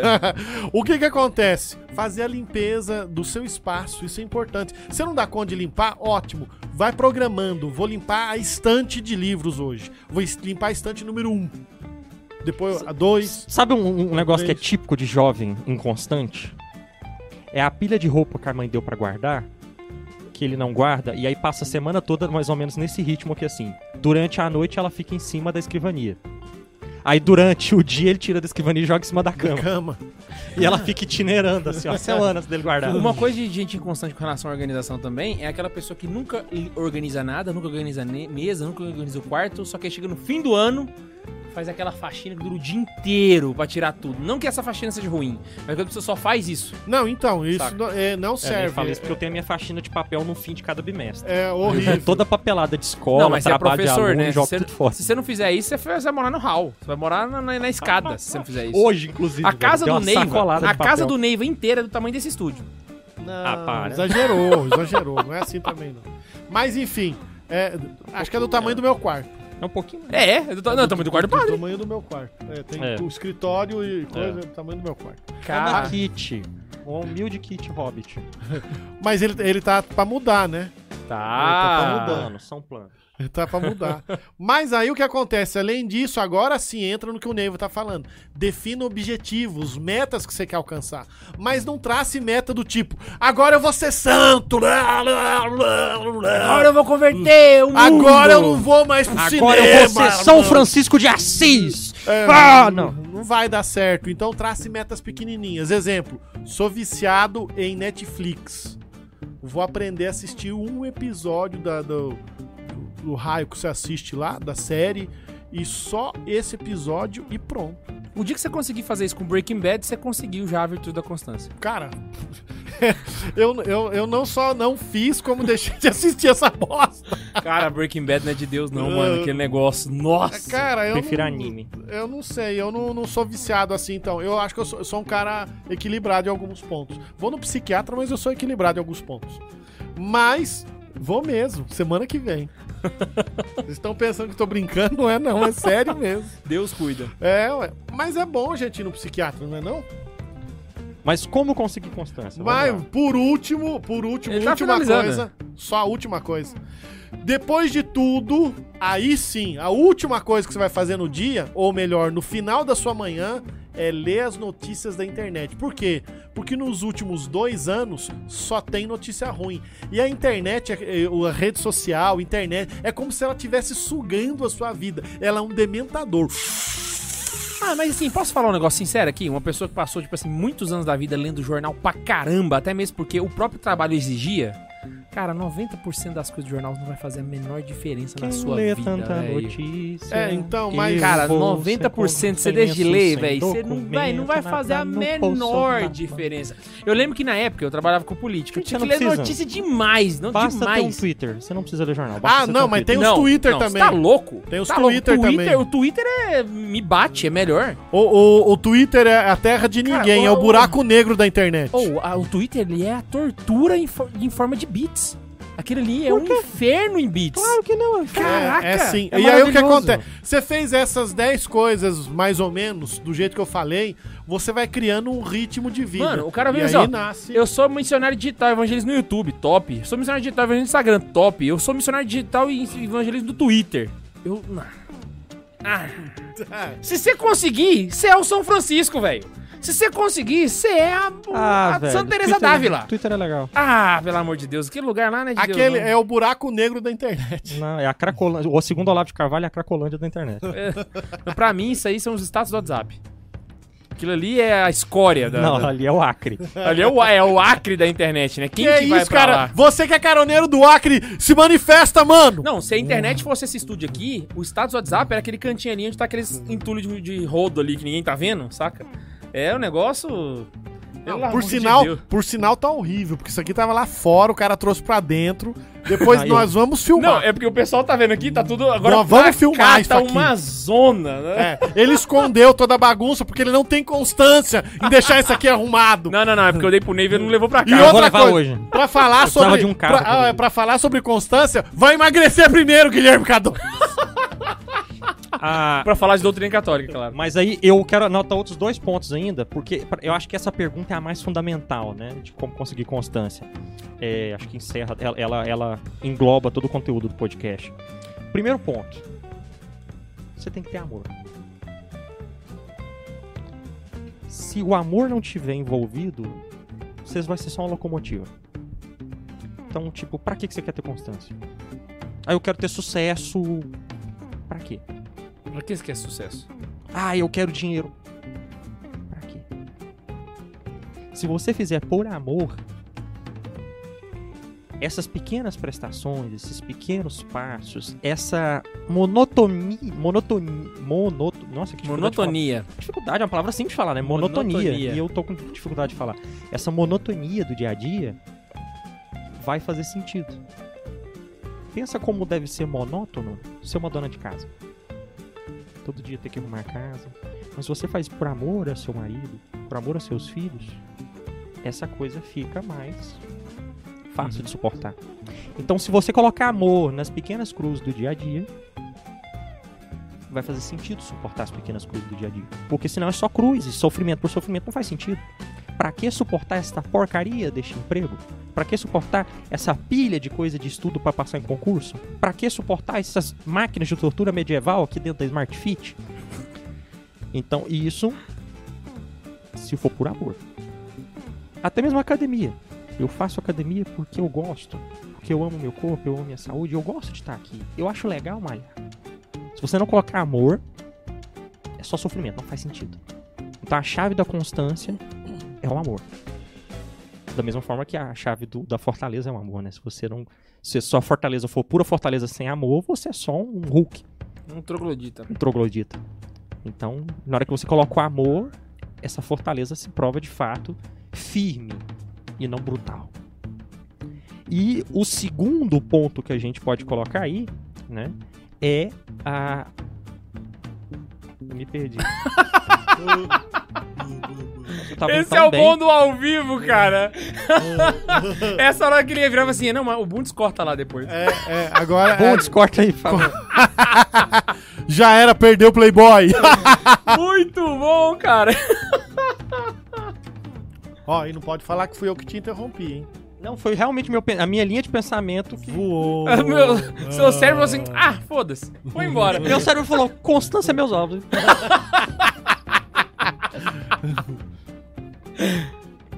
Acabou? Lembrou, lembrou? Oi? oi. Travou, é o Alô, amor e- alô, alô, É alô. só o amor. Eu acho que é Deus falando pra mim que o amor basta. Não, Minha graça de É, por- basta. é porque o que acontece. Não, agora eu- já que eu, já que o Neiva deixou, então, o que que acontece? Se você não tem objetivo pra fazer nenhuma dessas coisas, por isso que eu falei, arrumar a cama, tal, como se você fosse receber alguém muito importante e tal. O que vai acontecer? Você não vai fazer com sentido nenhum. O Leiva lembrou, mas você ajudou ele a lembrar. Muito obrigado. Caraca, o padre que te interrompia agora te ajudou a, reco- a recobrar o caraca. Cara, é que mano. normalmente no outro ele ficava brigando comigo, falando um monte pra mim, entendeu? Acabava comigo. É porque É, eu, mui- é muito amor. Ele Eu já me que expulsou do podcast várias vezes. Nunca houve dois membros do Santa Zoeira que se amassem tanto quanto vocês dois. Nossa, é uma coisa assim. tocou aqui Surreal. o meu apêndice, ó. a, a outra coisa que eu esqueci é o fato de você se colocar, é, além do amor, né? A, a questão do amor é óbvio, eu tô falando num sentido totalmente metafísico, de uma forma muito bonita. Mas agora eu quero falar de um ponto de vista mais humano, mais seco, mais prático. Agora vamos. Esse amor todo bonito que eu coloquei, vamos tirar. E vamos ficar bem seco. Objetivo, né? Não, não, Senão mas- não, não, efêmero, Mais né? do que isso. Etéreo. Mais do que isso. Coloque pequenos incentivos. Se treine. Sabe quando você quer treinar o cachorrinho? Senta, pula e ganha um biscoitinho? Faça isso com você. Coloque pequenos prêmios pra você, pequenos incentivos pra você. Seja incentivos pra te empurrar, ou seja incentivos pra te é, é, puxar. Explico o que eu quero dizer com isso. Pra te puxar é, se eu fizer tal coisa, eu posso fazer tal coisa. Um incentivo pra Por exemplo, ganho. eu tava com, com um trabalho muito chato de fazer. E eu prometi pra mim que se eu fizesse o trabalho todo, eu podia comer, eu ia, eu ia me deixar comer sushi, eh, jantar sushi. sushi. Gente. Ele Falei, é hoje você pode, hoje você pode jantar, jantar sushi na casa da Xuxa no, no chão limpo, teto sujo. cachaça. Cachaça. Xuxi Aí- com chacha. Eu fui me forçando, falei, não, hoje você vai fazer tudo pra você jantar su- sushi. E aí me, me, me deixei me dar aquela recompensa. Que eu ia jantar mesmo. Aí pedi um sushi no, no iFoods. E.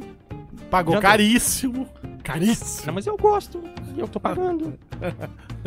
Pagou caríssimo. Não foi no Qualquer Tsuru coisa Delivery me que é o bota melhor no da cidade. paredão. Não, não, porque o. Porque é muito caro, Tsuru. o Tsuru Aí, é mas pra quiser, matar, né? se quiser me patrocinar, eu falo até bem dele.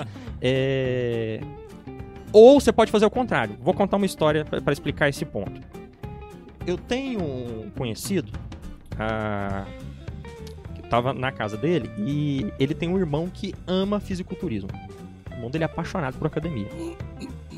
É muito. Tipo assim, Eurotreino. Euro, treino. Eu- Nossa, Fica com essa cara. referência aí. Cara, é um, isso é Ele- doença. Ele, não, ele gosta muito de academia.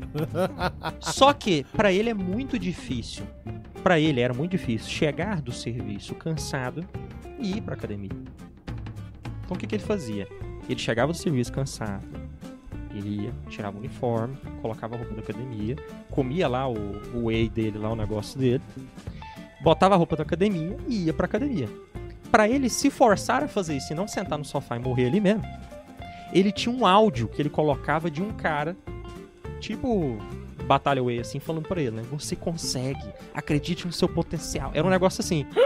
E ele botava esse áudio e ia fazendo.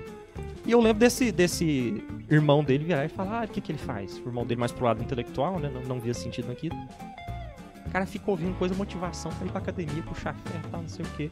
E aí eu repreendi ele, falei, velho, deixa ele Virtude. porque é o que tá dando virtude nele. Ele, esse áudio é o que dá forças pra ele não procrastinar. Porque senão ele chega do serviço cansado, senta um pouquinho no sofá É o cara que e bota fica. esse Agora- DC pra, pra ouvir no talo pra ir pra academia pra conseguir. Tá, Só, só eu Então pegar- isso aqui é a- o auxílio que empurra ele.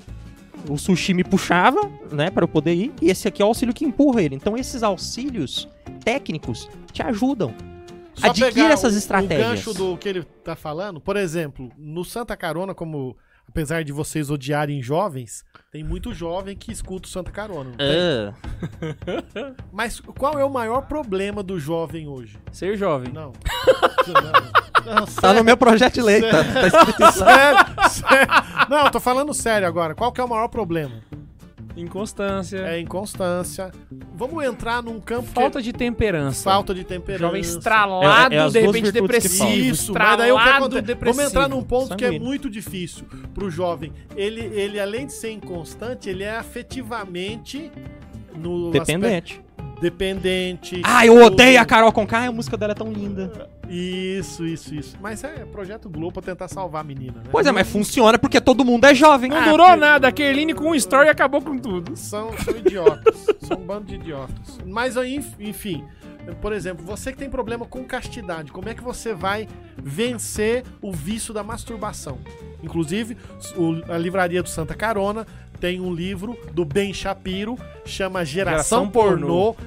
Compra esse livro. Apesar do Compra. nome, Compra esse livro. Explica pra sua mãe o que, que é o livro primeiro. Ben né? Shapiro, cara, esse cara é fantástico. Olha que nem Imagina católico só, ele você é. compra o livro, chega lá, filho, chegou aqui um geração pornô.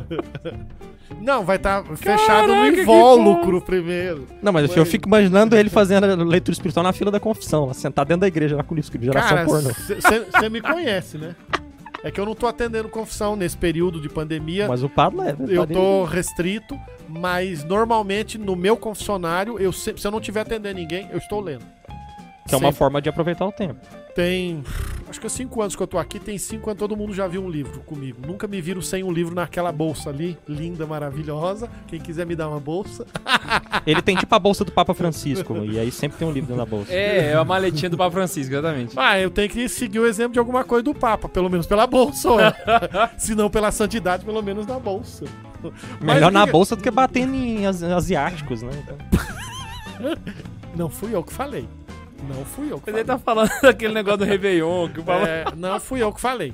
E Foi zoeira, gente. O Tá programa chama vivo. Santa Zoeira. Lê Tá aqui embaixo, aqui, ó. Santa ele deu Zoeira. um tapa na Aqui, ó, aqui, ó, aqui, ó, aqui, ó. Santa Zoeira, tá bom? Tá bem aqui, ó. Ó, mas voltando a mim aqui, o negócio é o seguinte: a constância é o que ajuda as pessoas a vencerem esses vícios. Então, por exemplo, esse rapaz aí, que ouvia o áudio motivacional, Ah, tá. blá, blá, blá, que fazia tudo isso. Eu achei que era da geração pornô. Não, não, não, para, para. Agora é sério. O que acontece? Ele aprendeu a vencer, ele só venceu, talvez, na vida dele. As dificuldades da afetividade, porque ele tinha coragem de toda noite, mesmo tendo que ouvir um áudio, tudo, ir lá e fazer exercício, gastar energia. Resultado, e... tem um shape muito melhor do que o meu, que não viu o áudio. Aí, ó. Tá vendo? E ele Morro conseguiu inveja. Tá no provavelmente. plano Ian dele. É, ele, ele conseguiu provavelmente. Ianco, inclusive, não veio. Não veio porque tava trabalhando. O Max também não veio porque é aniversário da sogra dele. Como ele quer continuar casado, ele teve que ir pra lá, Vocês entendeu? sabem como é que é sogra, né? Então, Mas daí o que, acontece? Logo na estreia só, só na estreia. Mas tá bom, a gente perdoa. Mas o que que Ele acontece? tá aí no, no, no- no chat. Tá, cala a boca. Mas enfim, o que que acontece? É, você, se você se programa e vai vencendo, por exemplo, um bom programa de vida começa com agradecer a Deus, mas começa com acordar. Qual é a maior mania do, do, do jovem? Colocar? O maldito do botão soneca! Isso mesmo! Olha a nossa plaquinha do Santa Cara, Carona a ali, cara. humanidade, ela decai cada vez e a tecnologia acompanha a decadência dela. Isso, isso! O botão soneca, ele, ele era a maior desgraça da humanidade. Ele só não é a maior desgraça da humanidade porque a Netflix criou o botão programação aleatória. Que o cara é tão inútil que ele não sabe o que, que ele vai ver. Ele clica, a Netflix arruma alguma coisa pra ele assistir pra ele perder o tempo dele. Vai tomar banho! Eu odeio o mundo moderno! Isso. Porque o que acontece? Nós começamos a perder o- as nossas virtudes e a constância na hora de despertar. Se eu tenho o que São José Maria chamava de minuto heróico. Se eu tenho o minuto heróico, eu Só já começo o dia vencendo. É aquela coisa Eu conheço você... um cara, um cara que tinha que acordar às 7h30. Ele começava a acordar às 6h45. Só pra ele botando soneca de 15 h 15 até das 7h30. Põe pra despertar às 7h30! Mas que mania de dividir em capítulos o sonho, velho. Por exemplo, eu vou, vou citar por mim. Eu tenho muita dificuldade pra- pra dormir. Então o que, que eu faço? Eu, eu escuto esse lance do motivacional, eu escuto chuva. Pra dormir. Pra dormir eu tenho um aplicativo que só tem chuva. Não, mas 6-2, eu acho que se juntar o tempo de sono dos 6-2 não dá eu num dia. Se juntar o sono de vocês na semana, não dá eu numa noite. Cara, é, eu- esses dias eu acordei, eu, eu celebro todo dia de manhã na paróquia, né? Paroquianos, beijo pra vocês. Todos os dias às 6h45. Esses dias eu perdi o sono, eu levantei era 4h30 da manhã. Tomei banho. Nossa, O cara. dia começou. Eu botei aquelas lâmpadas de leitura anexadas na cabeceira da minha cama. Ah, eu tenho duas. Isso. Aí, então, sempre que eu vejo que a insônia vai render, eu já puxo o livro. O livro eu sempre tenho um livro na cabeceira, eu já puxo o livro. Dane-se pra dormir. não precisa. Ah, É, aí o que acontece? A gente começa perdendo justamente aí. Mas aí eu, eu- eu só abro um parênteses. Eu sofro de insônia. Eu, É, eu, eu vou. ser- Sério mesmo, eu vou no psiquiatra por causa disso. não, são duas pessoas que não dormem nada, que eu tô falando sério. Os dois, se juntar os dois, não dormem nada, zero. Não, normalmente se eu dormir duas horas na noite, eu tô. tô zerado. Ah! Misericórdia. Misericórdia. Eu tô- tô bem, Se eu assim. dormir duas horas na noite, vocês não me veem aqui no outro não, dia. eu tenho os, os picos, entendeu? Então eu tenho aquele dia que meu cérebro decide e fala: Não vou dormir. Esqueça. Ah, mas eu tô cansado. Tô nem aí. Aí, enfim. Não, é então, eu ocasional. tenho essas situações de não conseguir dormir. Então, de- varia muito. Aí eu fico dois, três dias sem, e aí no quarto dia eu durmo uma noite inteira. Caramba, mano. Aí você tem um apagão. É isso muito mesmo. bom, velho. Cara, isso é, pare- é mega, mega muito restaurador, é ótimo. É o dia que o seu cérebro não dá conta, dizer, não vou dormir. Tem uma vez que foi um recorde. Eu fiquei quatro noites virado. Meu senhor. Eu tava com dor de cabeça, eu sentia dor de cabeça. O, no quarto dia eu tava com dor de cabeça. Tinha um. Passou, um gnomo passou a morar lá em casa. o nome dele era Ralph, sumiu depois disso, inclusive. Eu tô preocupado com o Ralph. Aí, velho, eu sei que eu terminei a aula e sentei na cama. E encostei. Sendo às 18. Eu acordei, eram 3 da manhã. Eu falei, o que que eu... Meu Deus. É, eu já, eu, já, eu, já, eu já dei esses cochilão assim, tipo, deitei, é, encostei no, no- na cama mesmo umas 6 horas e acordei no, no, tipo 3 e meia, 4 horas da manhã. Cara, Deus é muito bom comigo, velho. Porque se eu deitar pra dormir duas horas da tarde, eu acordo no outro dia às 8. De boaça. Ixi, de boaça. De Sério boaça. mesmo, mano? Ou não tem, velho, não, eu não tenho limite de tempo de sono e não tenho hora pra dormir. Se Não, eu deitar, se eu deitar na posição certa, meu corpo vai, se ele entender que eu tô de fato querendo dormir, rapaz. Não, e outra, outra eu não coisa. preciso nem fechar a janela. Sei, eu não sei o Neiva, né? Mudando sim, mas eu não sei o Neiva, porque eu, 9 horas da manhã, parece que a cama já não me serve mais. Ah, não, não, eu também tenho isso, também tenho isso. Deu 9 horas, eu tô ainda na cama, pô, pode levantar. Se o sol começa a ficar muito forte, eu já tô dormindo e amanheceu, aí eu começo a incomodar. Eu Mas, velho, Eu odeio claridade. Também. Odeio Não claridade. dou conta de Então dormir. tem um você é um negócio seguinte, vampiro. Nem, nem as lâmpadas da televisão. Tipo, Eu Tinha- tenho na faculdade tinha gente que, eu- deu, defendia seriamente essa teoria. Não brinca com isso. tinha gente que defendia seriamente essa teoria. É, então, assim, todos os dias, o sol nascendo me acorda. Mesmo com. a- eu botei a cortina e tudo, mas assim, o fato do sol nascer, aquela troca, parece que Deus vai lá e. O seu tem que ser aquele blackout na janela mesmo. Isso. Porque o fato de Deus apertar aquele interruptor do. do- do- Tem um momento que a luz vem assim. tup, eu sinto a sensibilidade. A, a luz vindo, acordo rápido. Aí, é claro, não não- eu não tenho por que levantar. Não, se eu fosse Às emotivo, 5 então... e pouco da manhã, eu viro pro outro lado e durmo de novo. Mas me acorda o fato do sol nascer. Eu Caraca, acordo. Por exemplo, o sol nasceu, eu já acordei. Misericórdia. Não, eu não dou conta disso, não. Às vezes eu vou tomar banho, o sol tá nascendo, assim, sabe aquele, aquele amarelão, assim? Aquele negócio assim, tal. Legal, assim, ficou uma coisa... Deixa eu só ver aqui, porque a Laísa. Nossa, mano. O tem que que muita é? mensagem de caroneiro, velho. Tá Que bom, foi? então. Ah, sim. Vamos ler as perguntas? Eu passo Ah. pra, essa, pode ser? O que, que é as perguntas? Ah, as perguntas. Ah, seguinte, a, La- a Laura Beatriz falou: manda um abraço para os coroneiros do Rio Grande do Norte, da cidade de Acari. Reuniu-se uma galera pra assistir a live. Olha só, cara. Ó, então, maneiro, é, é, eu quero cuscuz flocão, mano. Flocão, flocão. Aqui não tem flocão. Cara, o padre é muito pidão, velho. Velho, cada região do Brasil ele vai arrumar uma comida típica pra pedir. Exato. E o gordo que não tem constância é você. Ué, fazer o quê? Ué, se eu fui lá e comi e gostei do flocão, caramba. O bom Vocês é que ele é viajado, flocão? né? não com- Vocês comem aí, ó. Se tá no Nordeste, tá vendo a gente? Você que tá de Natal, aí essa região. Flocão, flocão. O Daniel Elsinger perguntou: Toby ou Sazuki? é com você, não é comigo, Toby. não. É- não- é- não é Sasuke, é Sasuke. A Sasuke? É, Toby. Ah, mas escreve Ô, Sazuki. E cadê o É, livro que vai é, o- é o sortear? Toby, é o Toby, fácil. Ah, tá. O Sasuke é, só- é um emo chorão. Não é O Sasuke é só um emo Como é chorão. é? Um emo Concurso chorão. É o pior Uchiha. Ó, Lucas Francisco, eu quase reprovei em química na escola. Hoje, terminando farmácia, seria uma constância? Cacete, Decidi é uma fazer concurso vitória. para. Decidi fazer concurso para ver se a Anvisa me chama. Coisa assim. Ou vem pra Anápolis, o campo de química a gente É, trabalha bem no Anápolis nosso é forte, cara, forte. Se você vier pra cá, seja bem-vindo. A Beatriz pediu pra gente dar dicas de ter, pra ter constância, a gente já tá dando, inclusive nós vamos continuar depois desses comentários. O Alisson Matos, será que falta, a falta de um objetivo não seria porque o brasileiro tem a incapacidade de assumir compromisso? Também. Também, isso aí Também. isso Faz acontece muito, muito. sentido o que ele falou. Inclusive, ele tá de parabéns pela, pela, pela O pergunta. brasileiro não gosta de se comprometer, né, Não. cara? Transforma a pergunta dele em afirmação e coloca no programa aí agora. Porque, olha, Oh, inclusive a gente pode falar sobre isso, né? A questão de compromisso, assumir compromisso assumir e tal. É, compromisso. porque o que que é acontece... o ponto que eu falei do amor, né? O, o, qual Se é não o- tem amor, você não, não tem por que abraçar compromisso. Então, porque qual que é o problema do brasileiro nesse sentido do compromisso? Todo compromisso, pra grande maioria, não pra todos, mas pra grande maioria, é efêmero. Quando eu digo efêmero, o que, que quer dizer isso? É como se fosse fumaça. Ele é denso no começo e é leve e some no final. porque Uhum. ele não é concreto. Isso. Sei. Então, efêmero no sentido de passageiro é exatamente porque ele é muito abstrato. Então, nesse caso, Vou ser santo. pra uma é pessoa. muito- pra uma pessoa dessa, o casamento é uma- um tiro no pé total, cara. É um risco, porque ele corre o risco de casar-se e depois de cinco anos entrar em crise, porque é a pessoa que vive em ciclo. É o, o chamado, quando você estuda psicologia, ciclo da autossabotagem.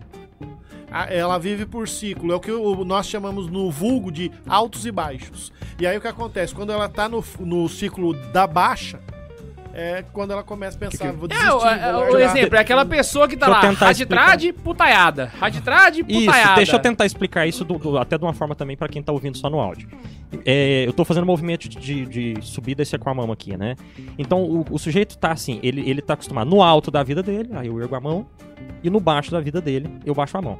Só que eu ergo a mão bastante e baixo a mão bastante. O normal é, a nossa vida tem altos, eu ergo a mão um pouquinho, e baixos, eu desço, eu desço a mão um pouquinho. Então esse é o normal da nossa vida, altos e Aham. baixos, um pouquinho, um pouquinho, um pouquinho. O problema desse cara é que ele tem muitos altos e muitos Muito baixos. baixo. Aí você ergue muito E por que e que O chama- certo é aquele voo do Mario Bros É, e- constante. e por que que chama de- de- Flappy Bird. puf. Flappy Bird. Flappy mundo Flappy Bird. Nossa, cara, falamos da... De game, esquecemos velho. essa. hein? Por que que... Por Flappy que que... Bird, mano. Por que, que eu chamo de ciclo? Porque é, é constante. Então a falta daí entra em outra coisa, que dá um podcast. O, o- a falta do autoconhecimento, quer dizer, da sua própria história de vida, da sua vida como pessoa, faz com que você repita os mesmos erros sempre. Até porque pra você ter um projeto, você tem que se conhecer. Isso. E aí o que que acontece? Ele volta, ele fica coisa cíclica, entendeu? Sempre Resolve o problema e volta, volta. volta. o problema. Mas como ele não olha pra trás e fala, Só "Putz, que aí mas eu já ele vivi dá isso. diferentes nomes pra esse problema, entendeu? Isso. Porque ele nunca olha então, e fala, é "Eu a já minha vivi". mãe, é a minha namorada, é a amiga da fulana, é essa É faculdade. o meu patrão, é é, o meu os meus patrão. amigos, é a rede social, é não sei quem. Sempre o problema É o redor. bispo, é o padre, É é o o, outro, pároco, nunca é a. CNBB. Cara, essa é boa. Aí o que acontece? Esse ciclo vai sempre repetindo. Então o que, que ele precisa fazer? Se conhecer pra daí romper com o ciclo. E ver, eu já vivi isso. O que, que eu fiz? Fiz isso, isso, isso. Não deu certo. Então vou tentar outra coisa. E vou tentando até eu conseguir É, sair. parece que o cara é niilista, ele quer o eterno retorno, ficar ali dentro daquela. Não, velho, linearidade, gente, é cristão. Sim. Esse negócio de ficar dando voltas e voltas e voltas no teu amor aí. A, a constância pode ser aplicada em tudo. Abração pra, de, pra São Luís do Maranhão. Flávio Gabriel falou. Um abraço Lu- pra São Luís do Maranhão. Ô, São Luís, aí não tem gente comer nada, não. Tem a panelada, mas eu não curti, não.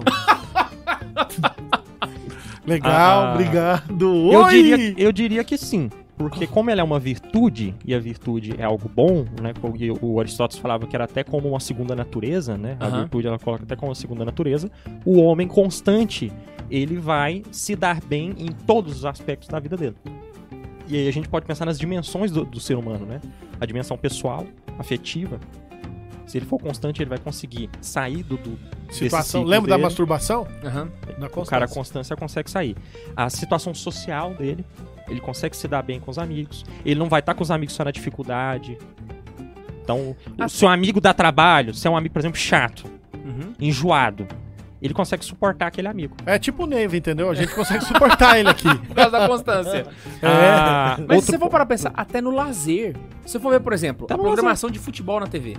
São sempre nos mesmos, quarta-feira, domingo, quarta-feira, domingo. Essa constância coloca, tipo assim, eu, eu, eu conheço pessoas que tem, nah, pô, eu lembro eu quando conhe- meu pai era vivo, que toda quarta-feira a gente ia assistir o jogo. Não, você quer ver uma Eu coisa? conheço gente sabe? que não ter- vai jogar RPG porque gosta e não consegue terminar a mesa de RPG porque não tem constância. Não consegue jo- jogar aventura até o jogar final. uma aventura até o fim. Caraca! Porque Tem ele gente- quer que aconteça Não, tudo podemos- rápido. Ele quer tudo rápido. Não, ele não tem paciência ele- com os dados, Ele com nada. desanima. Não, vamos pegar outro caso. velho. Tem gente que não consegue zerar um jogo porque não tem constância. Verdade, Chegar mano. à fase difícil, ele desanima. Aí ele Caraca. pega, faz o quê? Ele a- abre o videogame e coloca outro, outro, outro Na CD. intempérie que aparece, ele... Primeiro problema que tem. É, volta de novo aquele lance que você perguntou da, da pessoa casou. Problema. Primeiro problema, coisa que bate na cabeça é você parar. Não, e aí que tá, a gente podia poder elencar aqui. A constância, ela tem que estar presente na vida inteira. Mas principalmente naquilo que te é mais caro. Então, eu tava lembrando aqui agora, por Exatamente. exemplo, Porque o que é passageiro, na hora que o negócio aperta, você abre mão. eu entrei na igreja 3 de dezembro de 2004. A primeira vez que eu não fui na missa no domingo foi agora na pandemia. E foi agora na segunda onda, porque na primeira eu tava transmitindo com vocês. Que eu tive que assistir pelo Santa Carona, inclusive, a missa. E eu fiquei pensando, caraca, olha aí, eu tinha conseguido. con- Eu, eu tenho constância em uma coisa. Que é- me é muito cara. Não, Sabe? eu lembro a última vez que eu perdi uma missa. Mas o senhor. Quando é- eu era fiel. Quando Do it yourself aí. Não, Não, mas do it yourself, né? Você não precisa ir na missa, né? Não, hoje eu celebro. Você a leva ela mas- junto com você. Mas eu cheguei a perder uma missa uma vez. Eu tava voltando de uma missão no domingo. Nós não tínhamos ficado porque a gente ia voltar. Teve um acidente na estrada, não conseguimos chegar a tempo. Caramba. Perdemos a missa. Nossa. Não fi- ficamos no final do encontro e não pegamos quando a gente ia chegar na minha na cidade onde eu morava na época, né? Sei. E aí perdi. Foi a última vez que eu perdi. Depois nunca mais. agora também, né, cara? Não, de- já aconteceu de eu ficar sem celebrar. Já aconteceu de eu ficar sem celebrar dia. E aí você vai participar. Não, a última vez que eu, eu peguei coronavírus. Ah, saquei, saquei, saquei. Fiquei sem celebrar, acho que uns dois ou, ou mais dias. Mas aí você celebrou sozinho. Não, nesses dias nem eu celebrei, nem celebrei. Eu celebrei no domingo e depois daquela semana pra frente, do domingo pra frente, quando o trem apertou mesmo, Ah, é, porque você não tava conseguindo falar. eu Ah, fiquei Porque sem pra, celebrar. cele- pra celebrar você tem que falar. Aí você tá sem ar, verdade. O Vitor Hugo Monteiro, o que vocês acham que podemos fazer pra estimular mais as pessoas a fazerem esse plano de vida? Um podcast a gente tá fazendo pra estimular. Ó, não, não, tem não, o não, que não. Por, fazer. por quê? O- o- a questão Eu é o acho que ele deve estar perguntando por causa de uma terceira pessoa que desse Sim, convívio tá. dele, que Ah, ele quer Então vamos lá. estimular e- Primeiro ponto. O plano de vida não é o fim em si. Você tem que mostrar que para aquela pessoa conseguir aquilo que ela quer, aquilo que ela ama, ela precisa do meio, que é o plano de vida. É um plano de- projeto, tem que ter um O projeto. projeto é meio, não é fim. Então você tem que mostrar pra ele que ele precisa do projeto pra alcançar o fim que ele quer. Exato. Eu, eu diria pra ele tentar fazer o quê? É o, né, o lance do apostolado da amizade. É na conversa, tudo, uma boa direção espiritual, um bom acompanhamento. É tentar levar a. Mandar o ele- link desse programa pra ele. Fala, escuta, vê esse negócio aqui, que mais? Vamos esse podcast aí, cara. Vai ser é, top. é tentar fazer com que ele é, encontre alguém que às vezes nem sempre é ele, é um terceiro que tem uma palavra de autoridade sobre ele. Saquei. Às vezes um bom padre. Sim, sim, boa. A Marina Luísa Rocha, de novo, perguntando como parcelar essas metas de forma efetiva. Eu acho que a forma efetiva é sempre a forma que você vê que não for abstrata. Que for alcançável. Então, por exemplo, quero ser santo. Eu sou, eu, Muito eu sou abstrato. contra. o Abstrato. Muito abstrato. Então vamos colocar lá. Quero, mas vamos, vamos tentar. Não, então eu vou fazer de uma forma efetiva. Os santos têm virtudes, então eu preciso ganhar virtudes. Quero ser paciente. Ainda tá muito abstrato. Quero ser paciente. Vamos colocar outro ponto. Nunca mais vou erguer a voz com a minha mãe quando ela me cobrar. Abstrato. Abstrato? Nunca mais. É, é Ah, não, sim. muito demais. Eu Vamos vou- colocar outro ponto. Então vamos descer mais ainda. Este mês Isso. eu não vou levantar a voz com a minha mãe. Isso. O Achamos PHN, um então, é o top disso daí. Isso! A, a essência do A essência PHN dele é é o plano de vida. tem um plano de vida e cumpre o plano de vida hoje. Hoje, só hoje. Amanhã eu penso em amanhã. eu penso em amanhã. Amanhã fica pra amanhã. Caraca, mano. Só que eles não deram o nome de plano de vida, virou PHN. A direção espiritual. Choquei. o- K2, o conceito de direção espiritual, tal como foi pensado pelos padres do deserto, era gente procurando sábios pra ensinar eles a fazer projeto, eles seguirem projeto. Sim. Tudo se limita a isso. É, é- esse é o caminho de todo santo. É o que você está oferecendo nesse podcast é: você quer ser santo? Quero. Então seja constante. Esse aqui é o básico, apesar primeira de coisa ninguém que a nunca pessoa ter tem dito que fazer- isso. é então- o alicerce. Esse aqui é o alicerce mais básico. É observar qual é a virtude que ela peca mais. E começar por essas. E aí, Tem um santo, Qual agora que é a virtude que eu mais falho? e aí entra Tem no. um, um santo E aí- que fala, o padre vai, vai me lembrar aqui porque eu não lembro. Aí quando eu não lembro, eu falo que foi Santo Agostinho. porque- eu, eu sou assim, eu só não lembro a frase, é de Santo Agostinho. É, se adquiríssemos uma virtude por ano, não demoraríamos a ser perfeitos. Eu não lembro desse santo, não, mas deve ser Santo Afonso. Ah, sim, ué. Em sete diferente. anos você conseguiu, ué.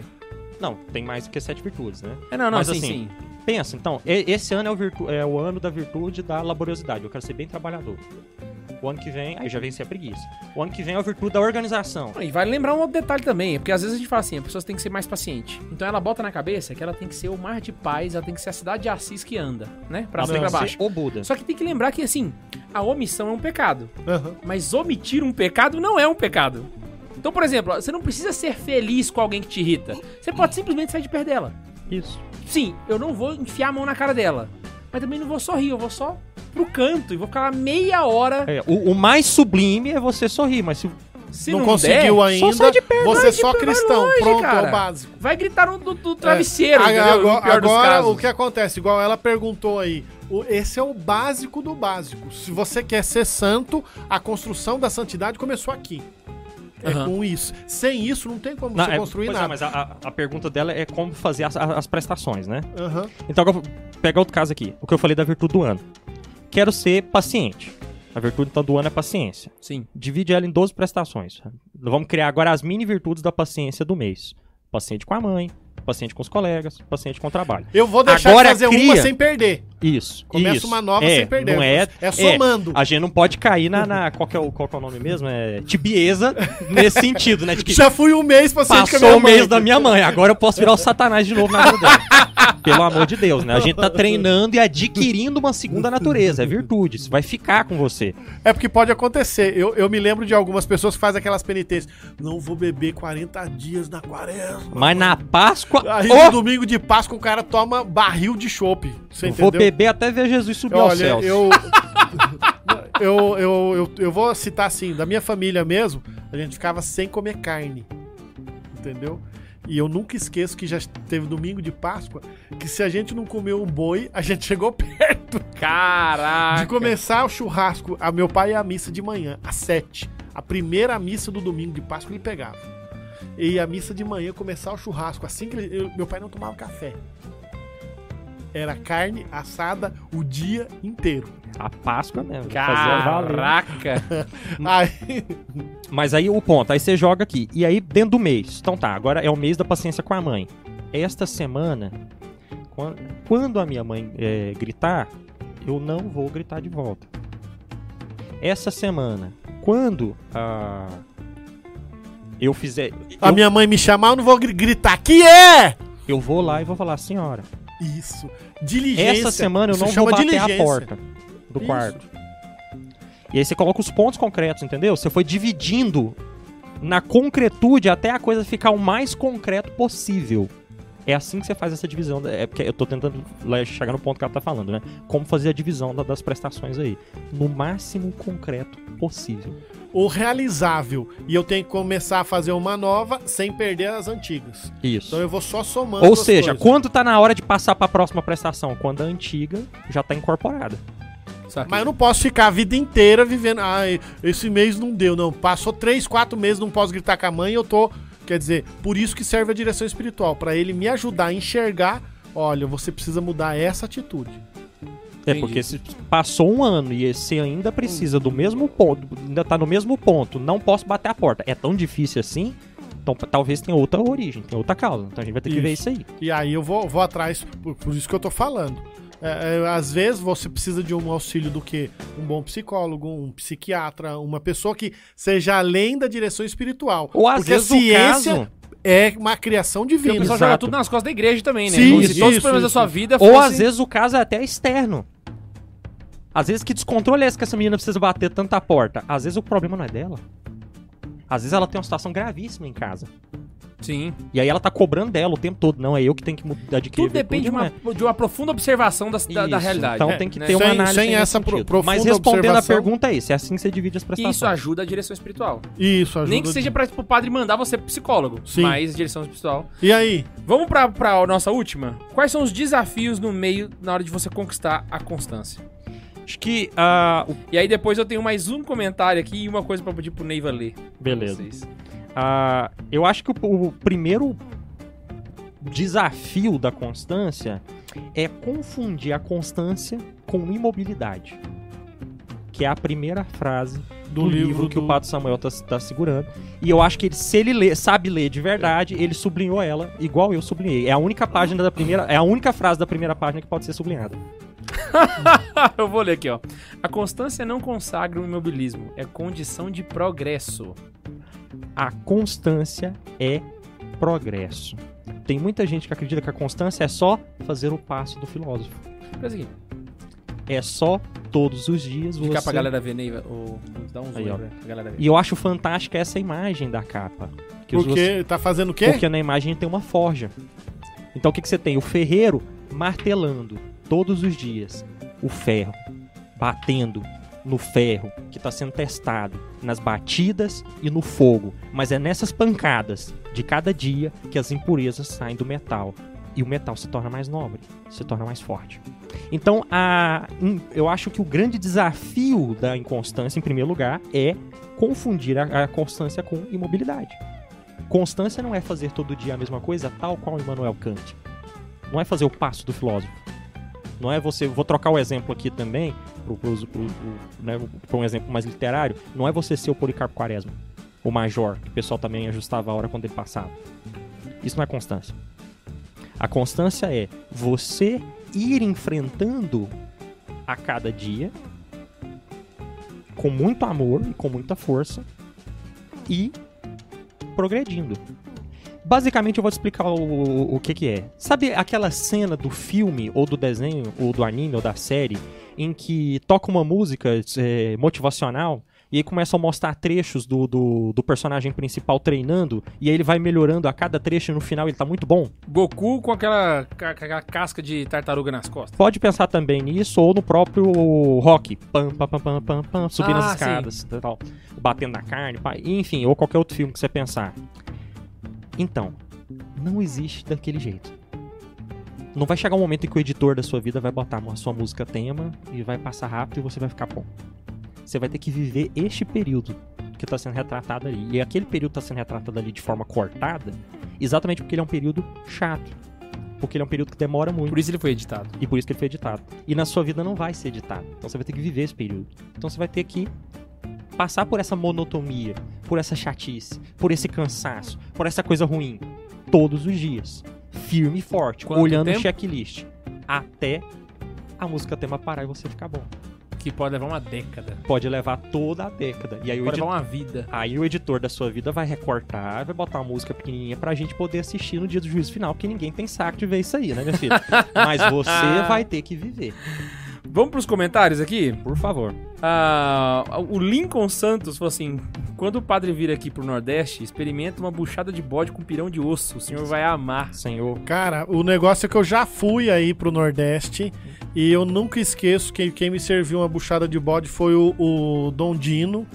E eu passei a, a, grande vergonha de ter que dizer, eu não dou conta de comer buchada de bode, Dom Dino. Eu também passei essa vergonha, fui servido também pelo Padre Diego e o Padre Alex me serviram buchada de bode num feijão branco. Eu também passei essa vergonha de falar pelo amor Jesus. do Papa Francisco. Na época era o Papa Bento XVI. Pelo amor do Papa Bento XVI. Eu não dou conta de comer isso aqui. É, eu não consigo comer buchada de bode. E o último aqui, eu queria que. Eu, eu tenho um print aqui, eu queria que você lesse. Por favor. Lê aí pra nós. Nossa, mas já acabou? Já acabou. Olha quanto, quanto tempo de, de episódio, Matheus, a gente tem. Caraca. É, deu é, 1,50 porque... Tudo bem, vai, vamos lá. Acabou Viu O que, que é que tá escrito? O Neiva... Trava no Neiva que travou. O que, que é que tá escrito? Santa Zoeira Podcast, falei para é, falei que eles é, que trouxe para te ver o deles deixa é eu, deixa eu ler. deles meu crossover de vocês. o padre não sabe ler internet, é isso? Santa Zoeira Podcast. Falei para eles que trouxe para te ver o deles, o sonho deles é o meu crossover de vocês. Ele mandou isso pro Instagram do, dos náufragos. Aí eles responderam: essas coisas, se for presencial, funciona. Online já não sei. o Neiva. Close no Neiva de novo, por favor. o que, que é? Os, o, mas é, eu não entendi.